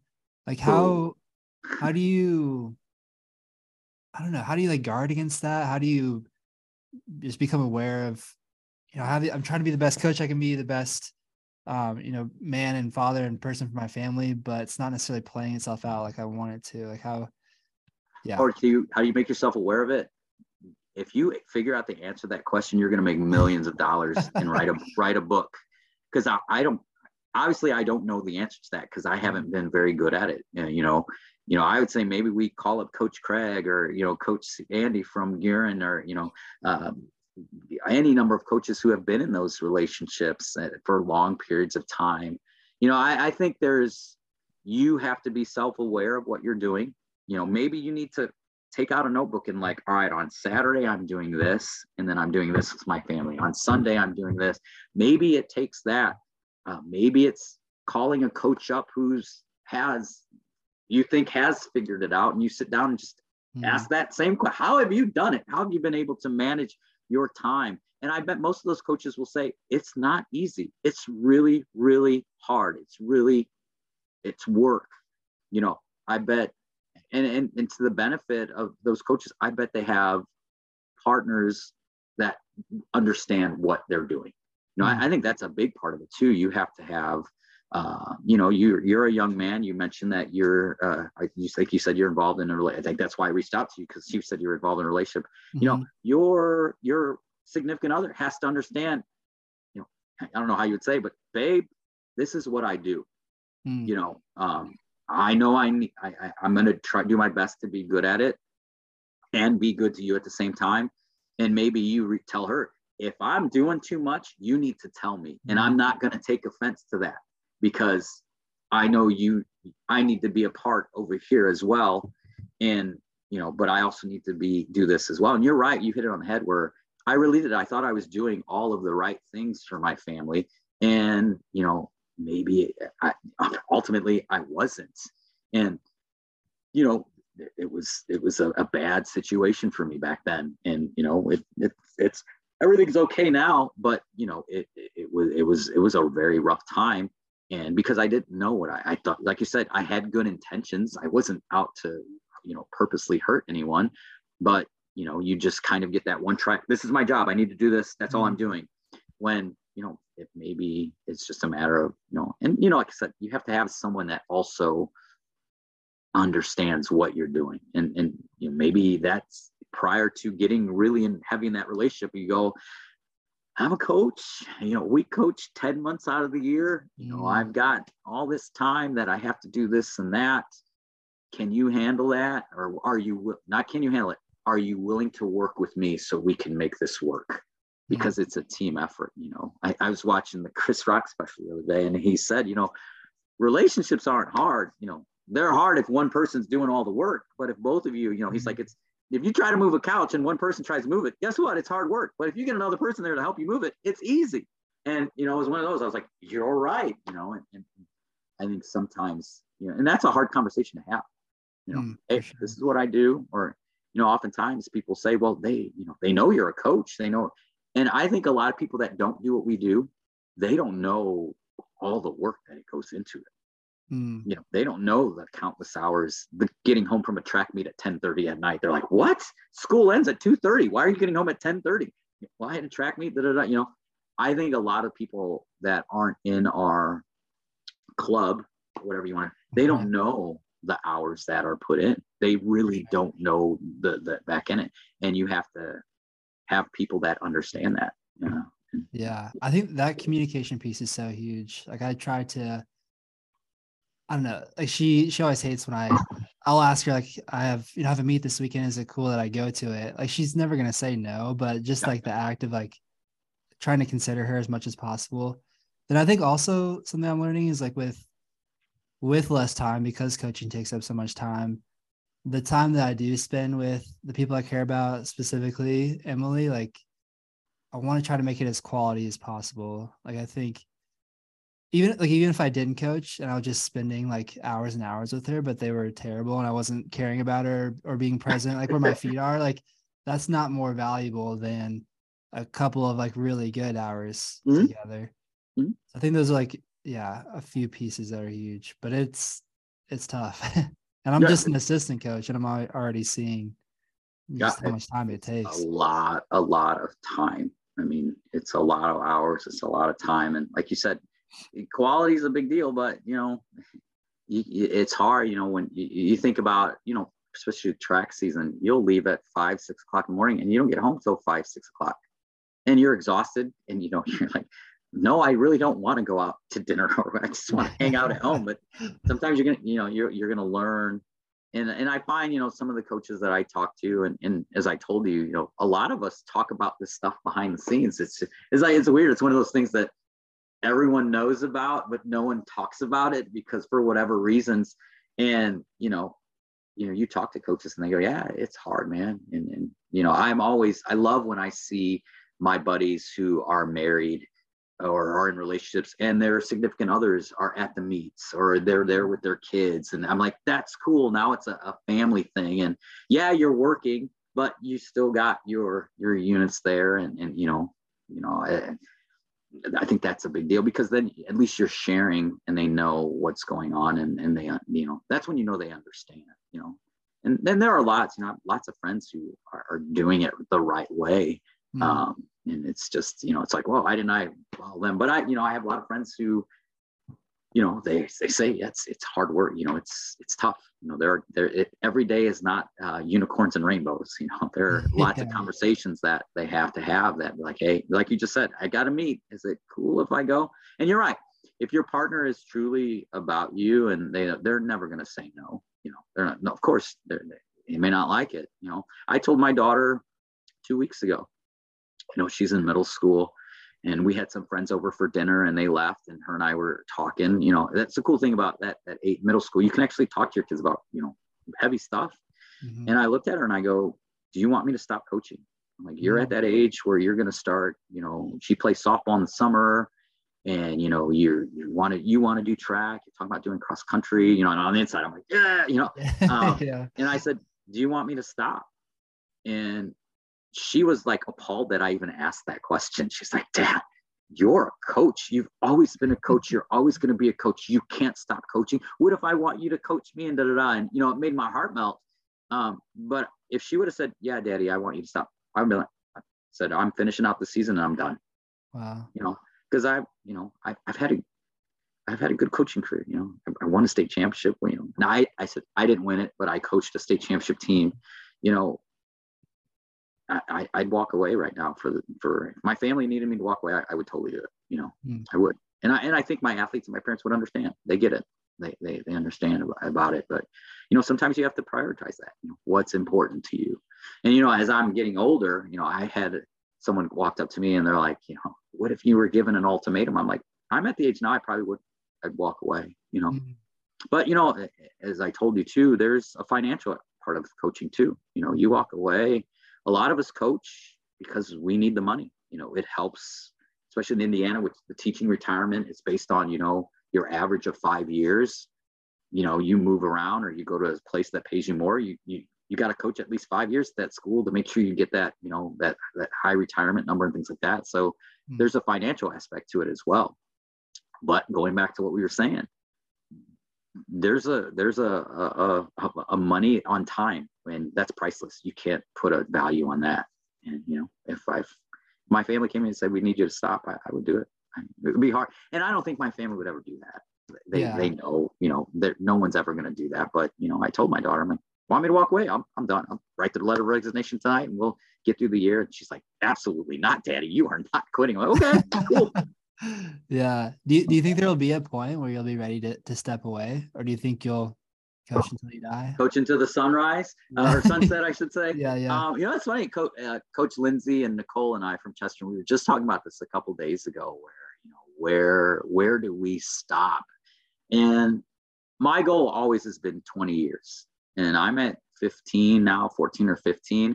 But I look and I'm like, five years is not five years is going to go by like that. It'll be here before we know it. I think what will finally stop me is when it's not fun anymore. You know, mm. when it, when I just don't enjoy it, where I just show up and I'm like, oh, I got practice.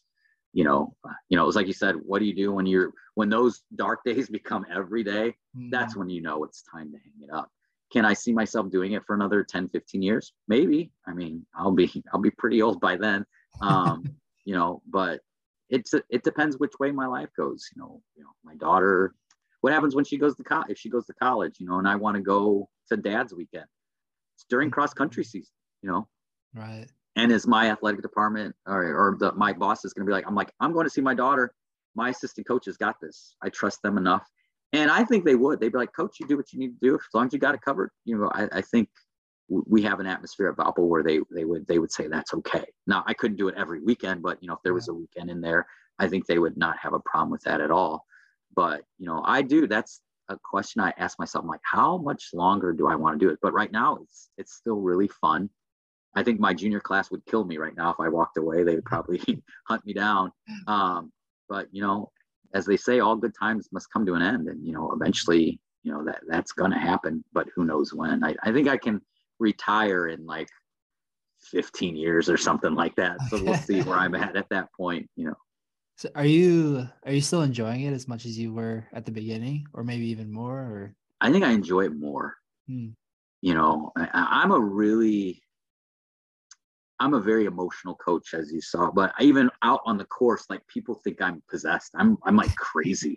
um, I've gotten into like verbal disagreements with parents before on the from other teams. You know, one time I was in the way of this guy taking uh, pictures and he's like, excuse me. And I go, I looked at him, I go, excuse me, I'm working. He's like, oh, you know, so, you know, so that's fun to me. And I know, and it's fun to me because I know my athletes get a kick out of it. You know, they, they get to see me being this like Tasmanian devil guy out there. I even had yesterday, you know, at that indoor meet, I had oh, that same friend I was talking to from Portage, uh, they were with another couple, and the other couple was like, "Man, you are crazy out there when you're coaching. You're like, you're on your, you're down on your knees, you're pointing, you're doing this and that." And I go, "Yeah, because that's the fun part of coaching. It's like you get to mm. kind of not lose your mind, but you get to like be wild for a second and get into it. And I, you know, the girls say they are like, Coach, I don't even. Sometimes I don't even hear you, or they're like, you're the only voice that I hear, yeah. you know, and I go, well, that's the point of it. And, you know,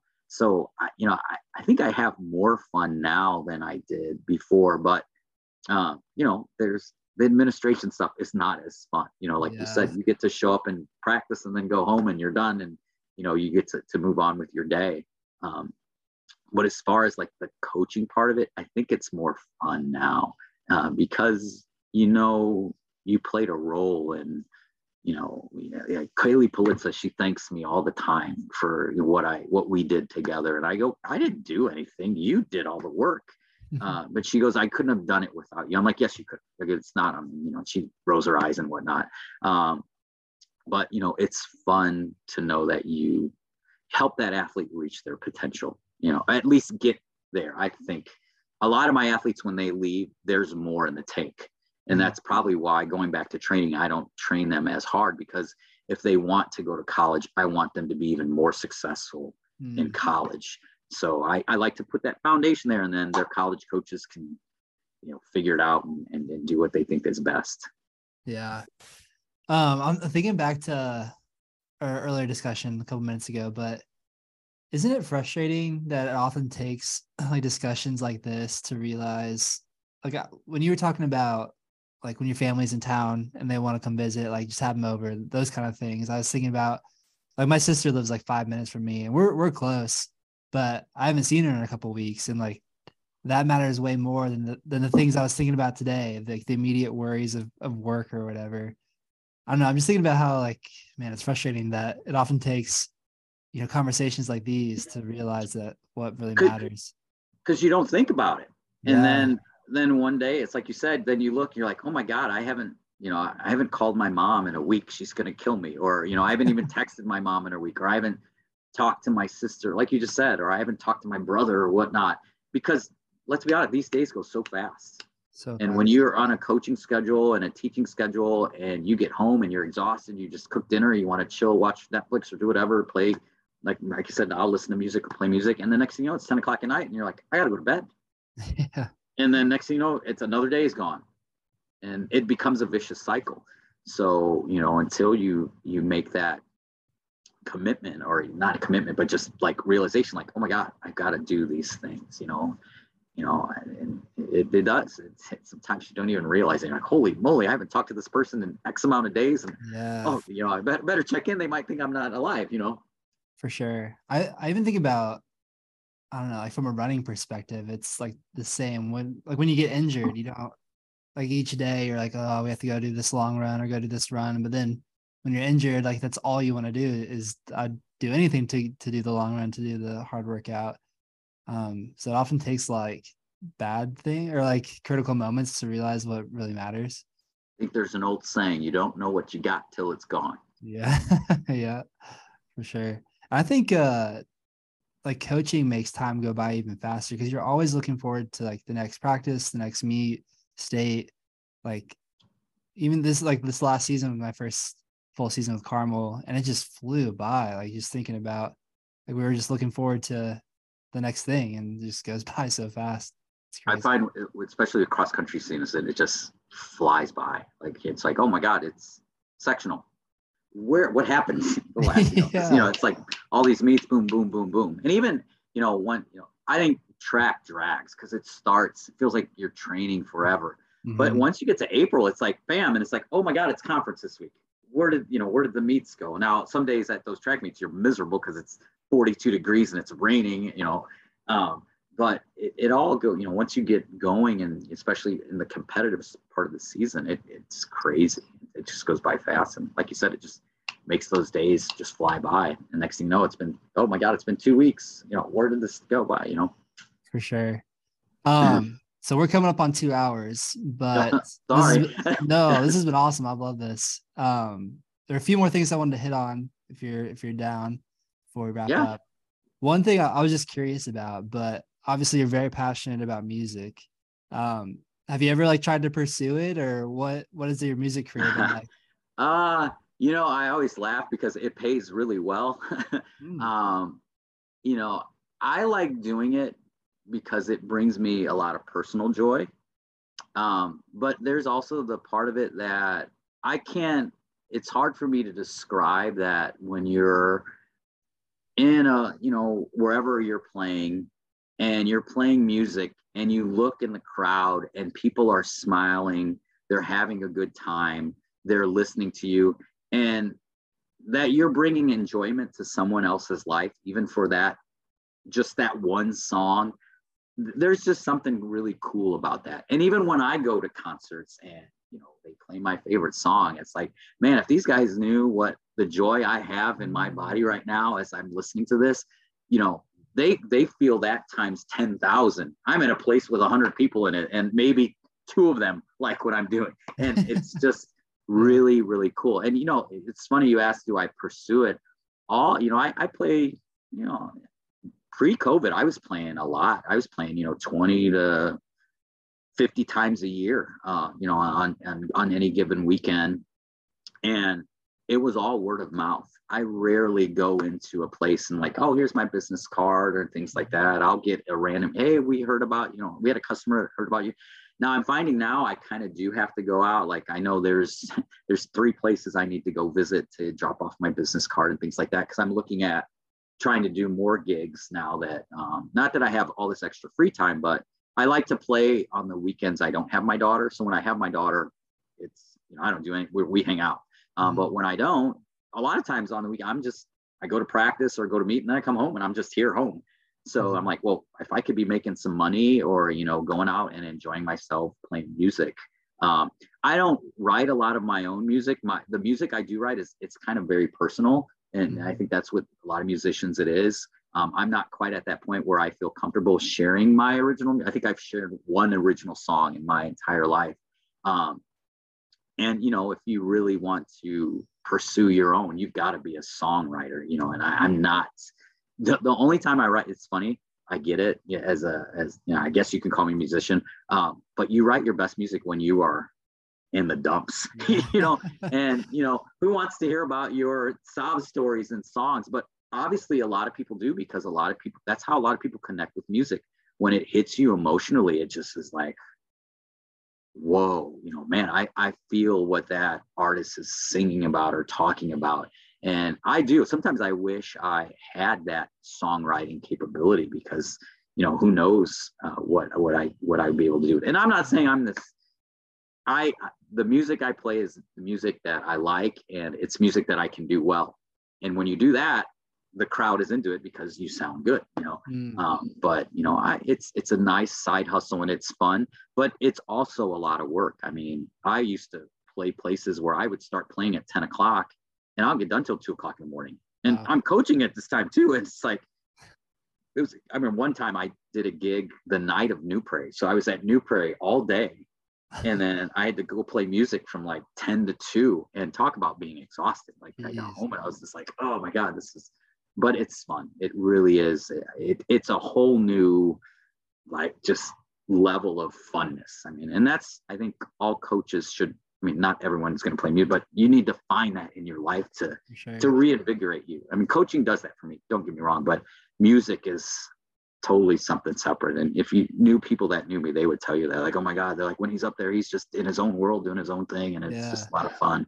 But I, I do, I enjoy it. And like I said, I enjoy going to you know watch other people play. That, that's fun too but no but you know i've got my well you don't see me you see some of my stuff but behind me this way is my mic my eq all that stuff's over there. So where i practice and things like that so. Yeah and that yep.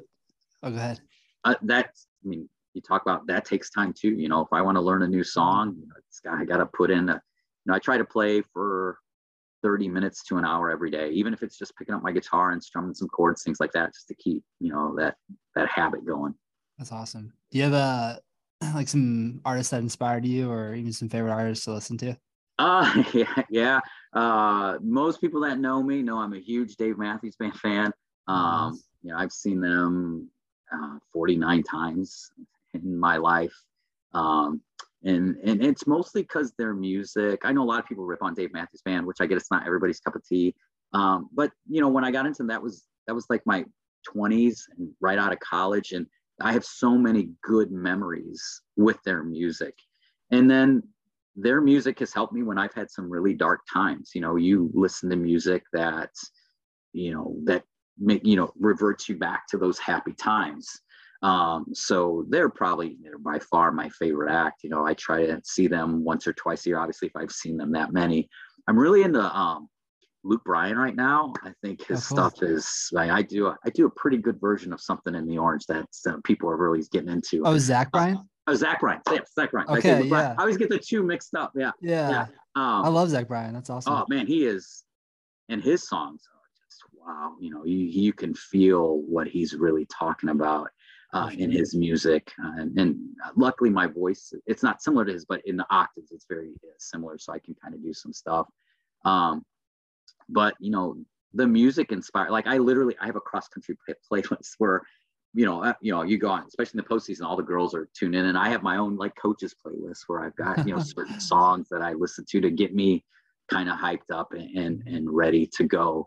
Um, but really, any like I any kind of live music I love. I really do. I'm, I'm not a big country guy, even though I just said, well, this guy's, you know, but I don't consider a lot of these new country guys country guys. They're kind of like yeah. Americana folk guys. They're not really country. So, which is helping their popularity, even though I screwed up his name, it doesn't help me in that sense. So hopefully he's not listening, but you know, his music is so good, but you know, uh, when I need to be in a, a mood, uh, it's usually Dave Matthews Band. I'm like, all right, popping in, or some, or some like '90s R&B, '90s pop stuff like that. I'm really into alternative music stuff like that. Um, but you know, when I'm out playing, I play a wide variety of music from Elvis to Jack Johnson to you know Zach Bryan to whoever, uh, voice, whatever the crowd wants. I try to. I always say, I'm probably gonna play something you like. I'm probably gonna play something you don't like. So hopefully you just hang out with me. So there we go. I've I've uh been using Spotify for I don't know six to eight years maybe, and I like maintain a couple of playlists like songs that I like, and then when I get tired of them, I put them on this like giant playlist that I've been like accumulating for years, and sometimes yeah. I'll like just put that on shuffle, and, like random songs will come on from like six, seven, and eight years ago. Yeah. Just, like remembering where I was, what I was doing, yeah. how I was feeling. It's it's pretty amazing. What I was just I was just telling my psychology class today. We're, we're talking about sensation and perception, and you know how I open it is like, have you ever heard a song, and immediately you're transported back to a moment that you relate with it. I, I call music, it's life's time machine. Because you can hear a song and bam, you're reverted back, like you just said, seven, 10, 12 years. And you're like, oh my God, I totally remember this situation or this moment, or we were driving to the beach and the, you know, it's, I mean, music just touches you on a different level. And, you know, I think it, it's really cool that, you know, you can drive, you can find that. And when you can find it, that's a special thing. Um, but yeah, I, I like when I love rediscovering music. Like, yeah. you know, I have the same thing where you have all these like songs and the song and you're like, man, I love this song. And then you look oh, I liked it. No wonder I like it. Yeah. You know, it's super cool to, you know, I love rediscovering music. Yeah. So. And it's such a mystery what like you connect to. It's like, like if there's a song that you really love and you like show it to someone, they're like, what is this? But yeah, yeah. for some reason you're just like, I don't know, I just love it. There's something that speaks to me. It's yeah, and, and, and that's the cool thing with music is that it's different from everybody like you may be an artist and i'm like dude that guy sucks but you know what yeah that means everything to you and i respect that you know and i rarely say that band sucks i never say anything like because i'm because i know how personal music is to people mm. and you know i'm like oh you like that? Yeah well they're not really my cup of tea but that's awesome that you found something that you're you're really into and, and you know that, that's great that you can because you know I, actually you don't see it I have a, this big tattoo and it says music heals oh, um, cool. and because it, it, does i think it, it really does that it does those things um if you can find it you know.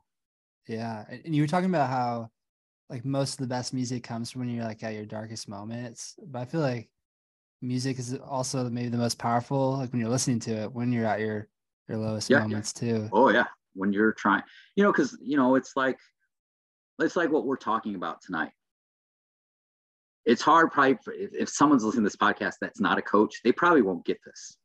But if there's one coach out there that goes man thank god that he talked about this because you know this totally makes sense to me um, you know and that's the same thing with music you know it it will it, it just hits you and then you're like oh you know i'm i am you know, a lot of people listen to music go i'm normal oh, mm. man they're talking about exactly what i'm when i thought there was nobody in the world feeling like i feel along comes this song that just exploded all these emotions in my mind and i totally get what they're talking about and that's like this discussion there's i'm sure there's coaches out there that are you know maybe in a place that's not good and they don't know what's going on and you know maybe something you said or i said or even weeks ago what coach andy or anybody said that they go man thank god there's there's somebody out there feeling like i do maybe i should reach out to them and you know ask for advice or just vent, you know, or, or whatnot. And I think you find that in other people, but sometimes on a personal level, you find it in a song, in a lyric, mm. you know, in music or something like that. And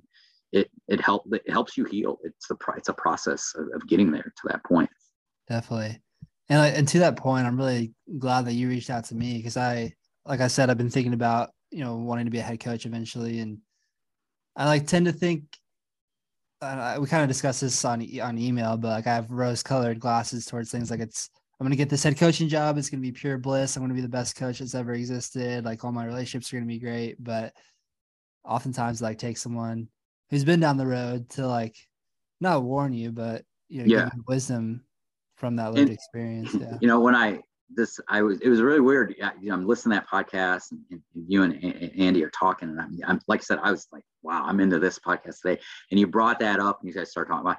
It. And the next day, I'm like, I got it. Just tell them, you know, be careful. You know, make sure mm-hmm. you have your ducks in a row because I think all of it. I mean, you coach at Carmel, had so much tremendous success, and you see what it takes but there's a lot of sacrifice to get to that level. There's a lot of, like I said, people that don't coach know all of the behind the scenes time that goes into that.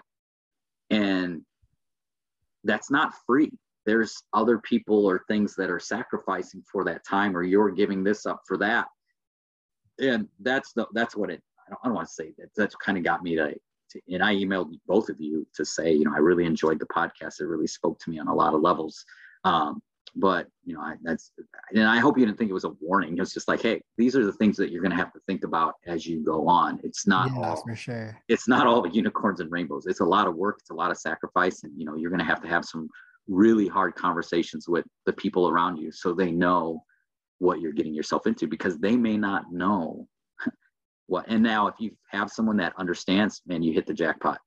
You hit mm. the jackpot. But you know, it, it, sometimes it's those it's those tough conversations that they they need to know well, this is what i do these are the hours you know i can't like i said uh, i can't go on vacation in the random october a week in october because i've got this going on you know i can go on vacation in july or yeah. i'm teaching summer school to make extra money so i'm all i got to be at summer school in june but these are the weeks in the summer where we can go do something mm. and you know I, in the past i can tell you that I was reluctant to do that because, you know, you're the head coach. You're like, I can't go. But I've realized now that you can. If you got good assistant coaches, or now it's to the point that, you know, you just have to trust your athletes to do the right thing. And if they do, they do it. If they don't, you know, it is what it is. And, mm-hmm. you know, you know, one of the, the things that you fall into is you can't want it more than them. They have to want it there'll be times as a coach you will want it more than your athletes and it's mm-hmm. one of the most frustrating things in the world and, but you can't force it on them.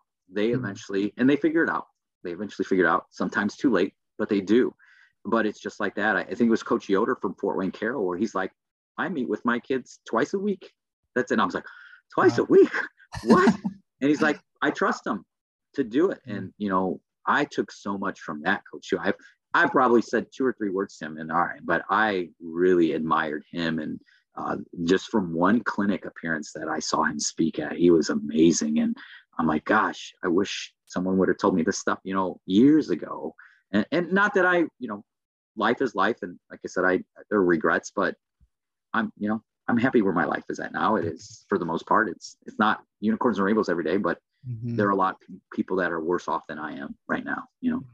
Yeah, kind of going back just a little bit, but like to your point about music and how like in a lot of songs there's like one line that really grabs you. I think about like this medium with podcasting. I listen to a lot of podcasts, and I guess like one hope I have for the podcast that that we're doing right now, and just all the episodes that that I've done is that like one line, kind of like what what happened with you, like that one line just grabs you. Um, and I think kind of like what you're saying, this discussion that we're having, I think is super important, and hopefully I mean, even if just one thing sticks out and I don't know, can improve your coaching, can improve your life, I think it's yeah worth it. Yeah, I, I agree. You know, I, I hope coaches aren't going to be making fun of us behind the scenes, like, oh man, well, it's like a, a weird session that they had today. But, you know, yeah. it, it's a possibility, I guess. But you know, I, as I said, I, these are conversations that do happen amongst coaches, and you know, we just kind of like I think a lot of guys just shrug it off, and, and and females as well. I think this affects females even way more because they're expected to be, you know, running the household as well as coaching, and you know that there's another angle you can come mm-hmm. at it too, as you know with uh, with females as well. It's, it's very different as well. Um, and I think uh, the Coach Bevins and Lindsay and uh, Denise and uh, the Bloomington North, I think Bloomington North coach, I think they touched on some of those things as well. Mm-hmm. How their career at coaching was might have been delayed a little bit because they were taking stuff in, mm in the house and things sure. like that. But you know, you hope, you know, we can only hope. I'm, I'm sure there'll be people that make fun of us, and that's fine. But you know, I hope that there are people that go, man, you know, that that that kind of helped me, or that one part helped me, and maybe realize maybe it was something we talked about in training, but maybe it's something we talked about and you know organizing your life and making sure that you have you know you have to have those. I think what boils down i think i, I mentioned to you you know everyone always talks about communication communication. You got to mm. communication only works if there's comprehension as well you know and and i can talk to you until i'm blue in the face about things that are going on. But if you don't understand what i'm talking about guess what? That communication means nothing. Mm. it means absolutely nothing. And if both people have to comprehend what is going on with that communication for it to mean something and work. But if one person is just talking, you know, I think I used the track example. I'm like, I could talk to you about intervals and CV pace and repeats.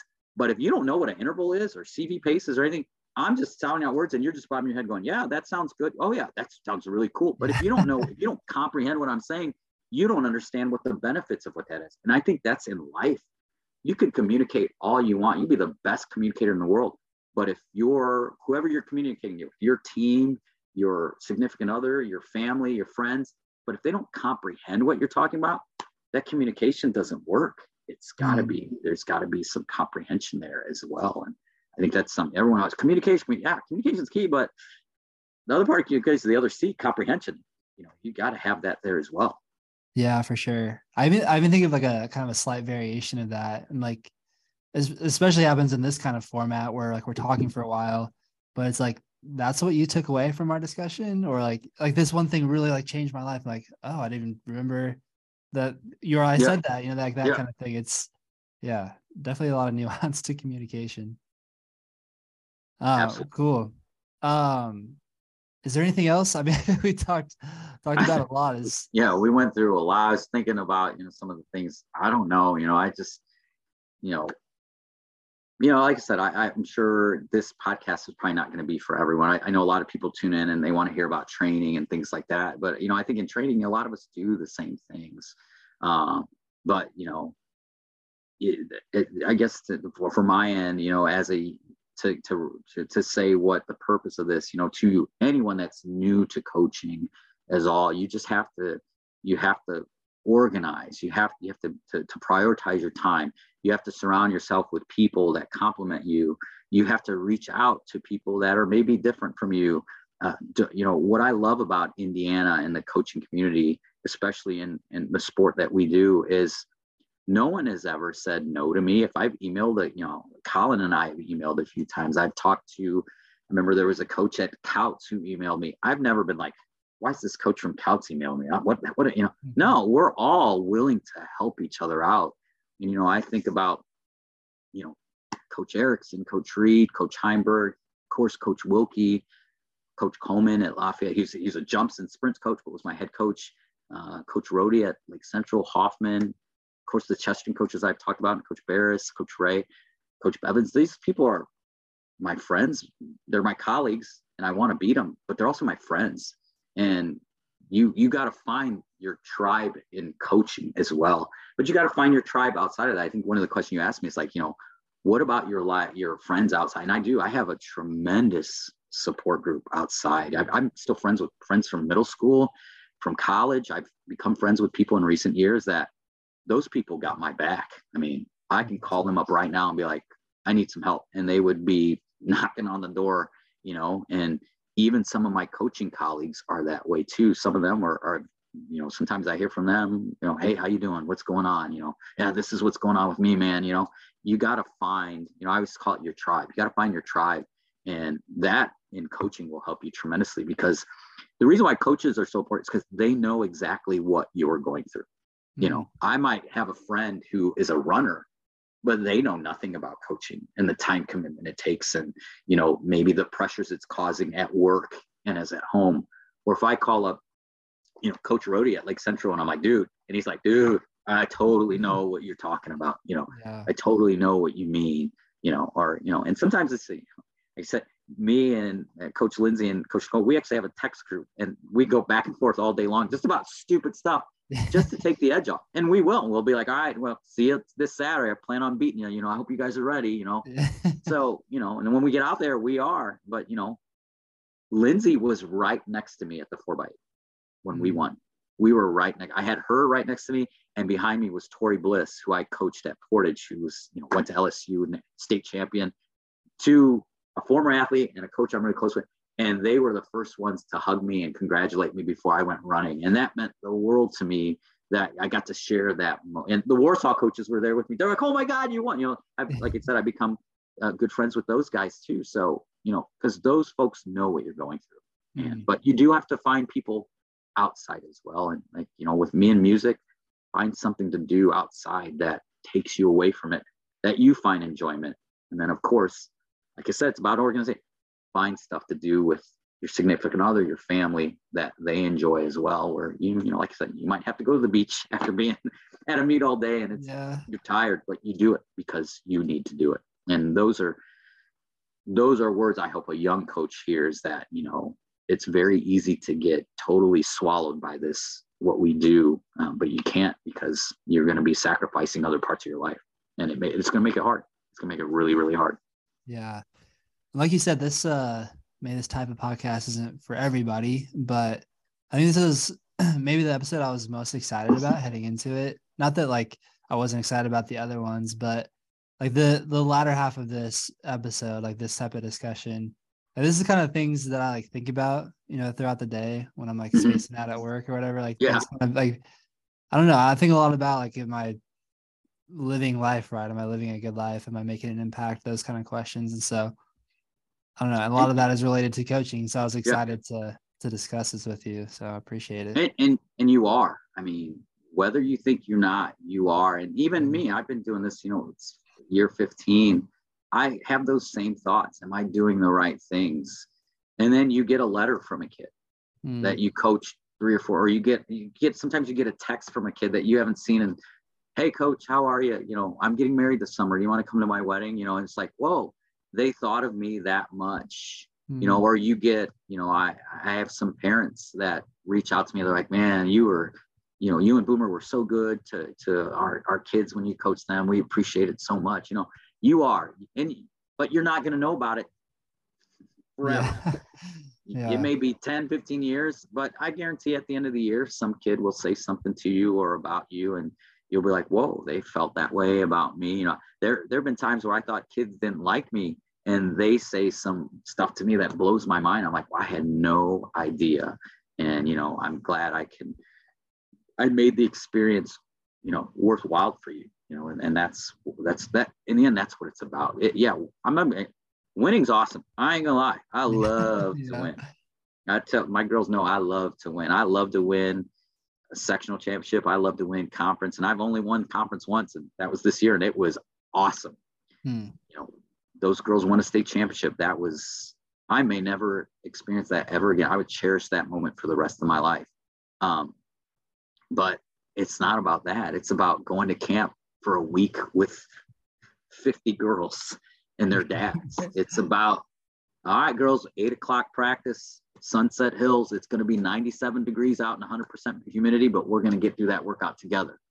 That's what makes it worth it. And, and those are the things that they're going to remember.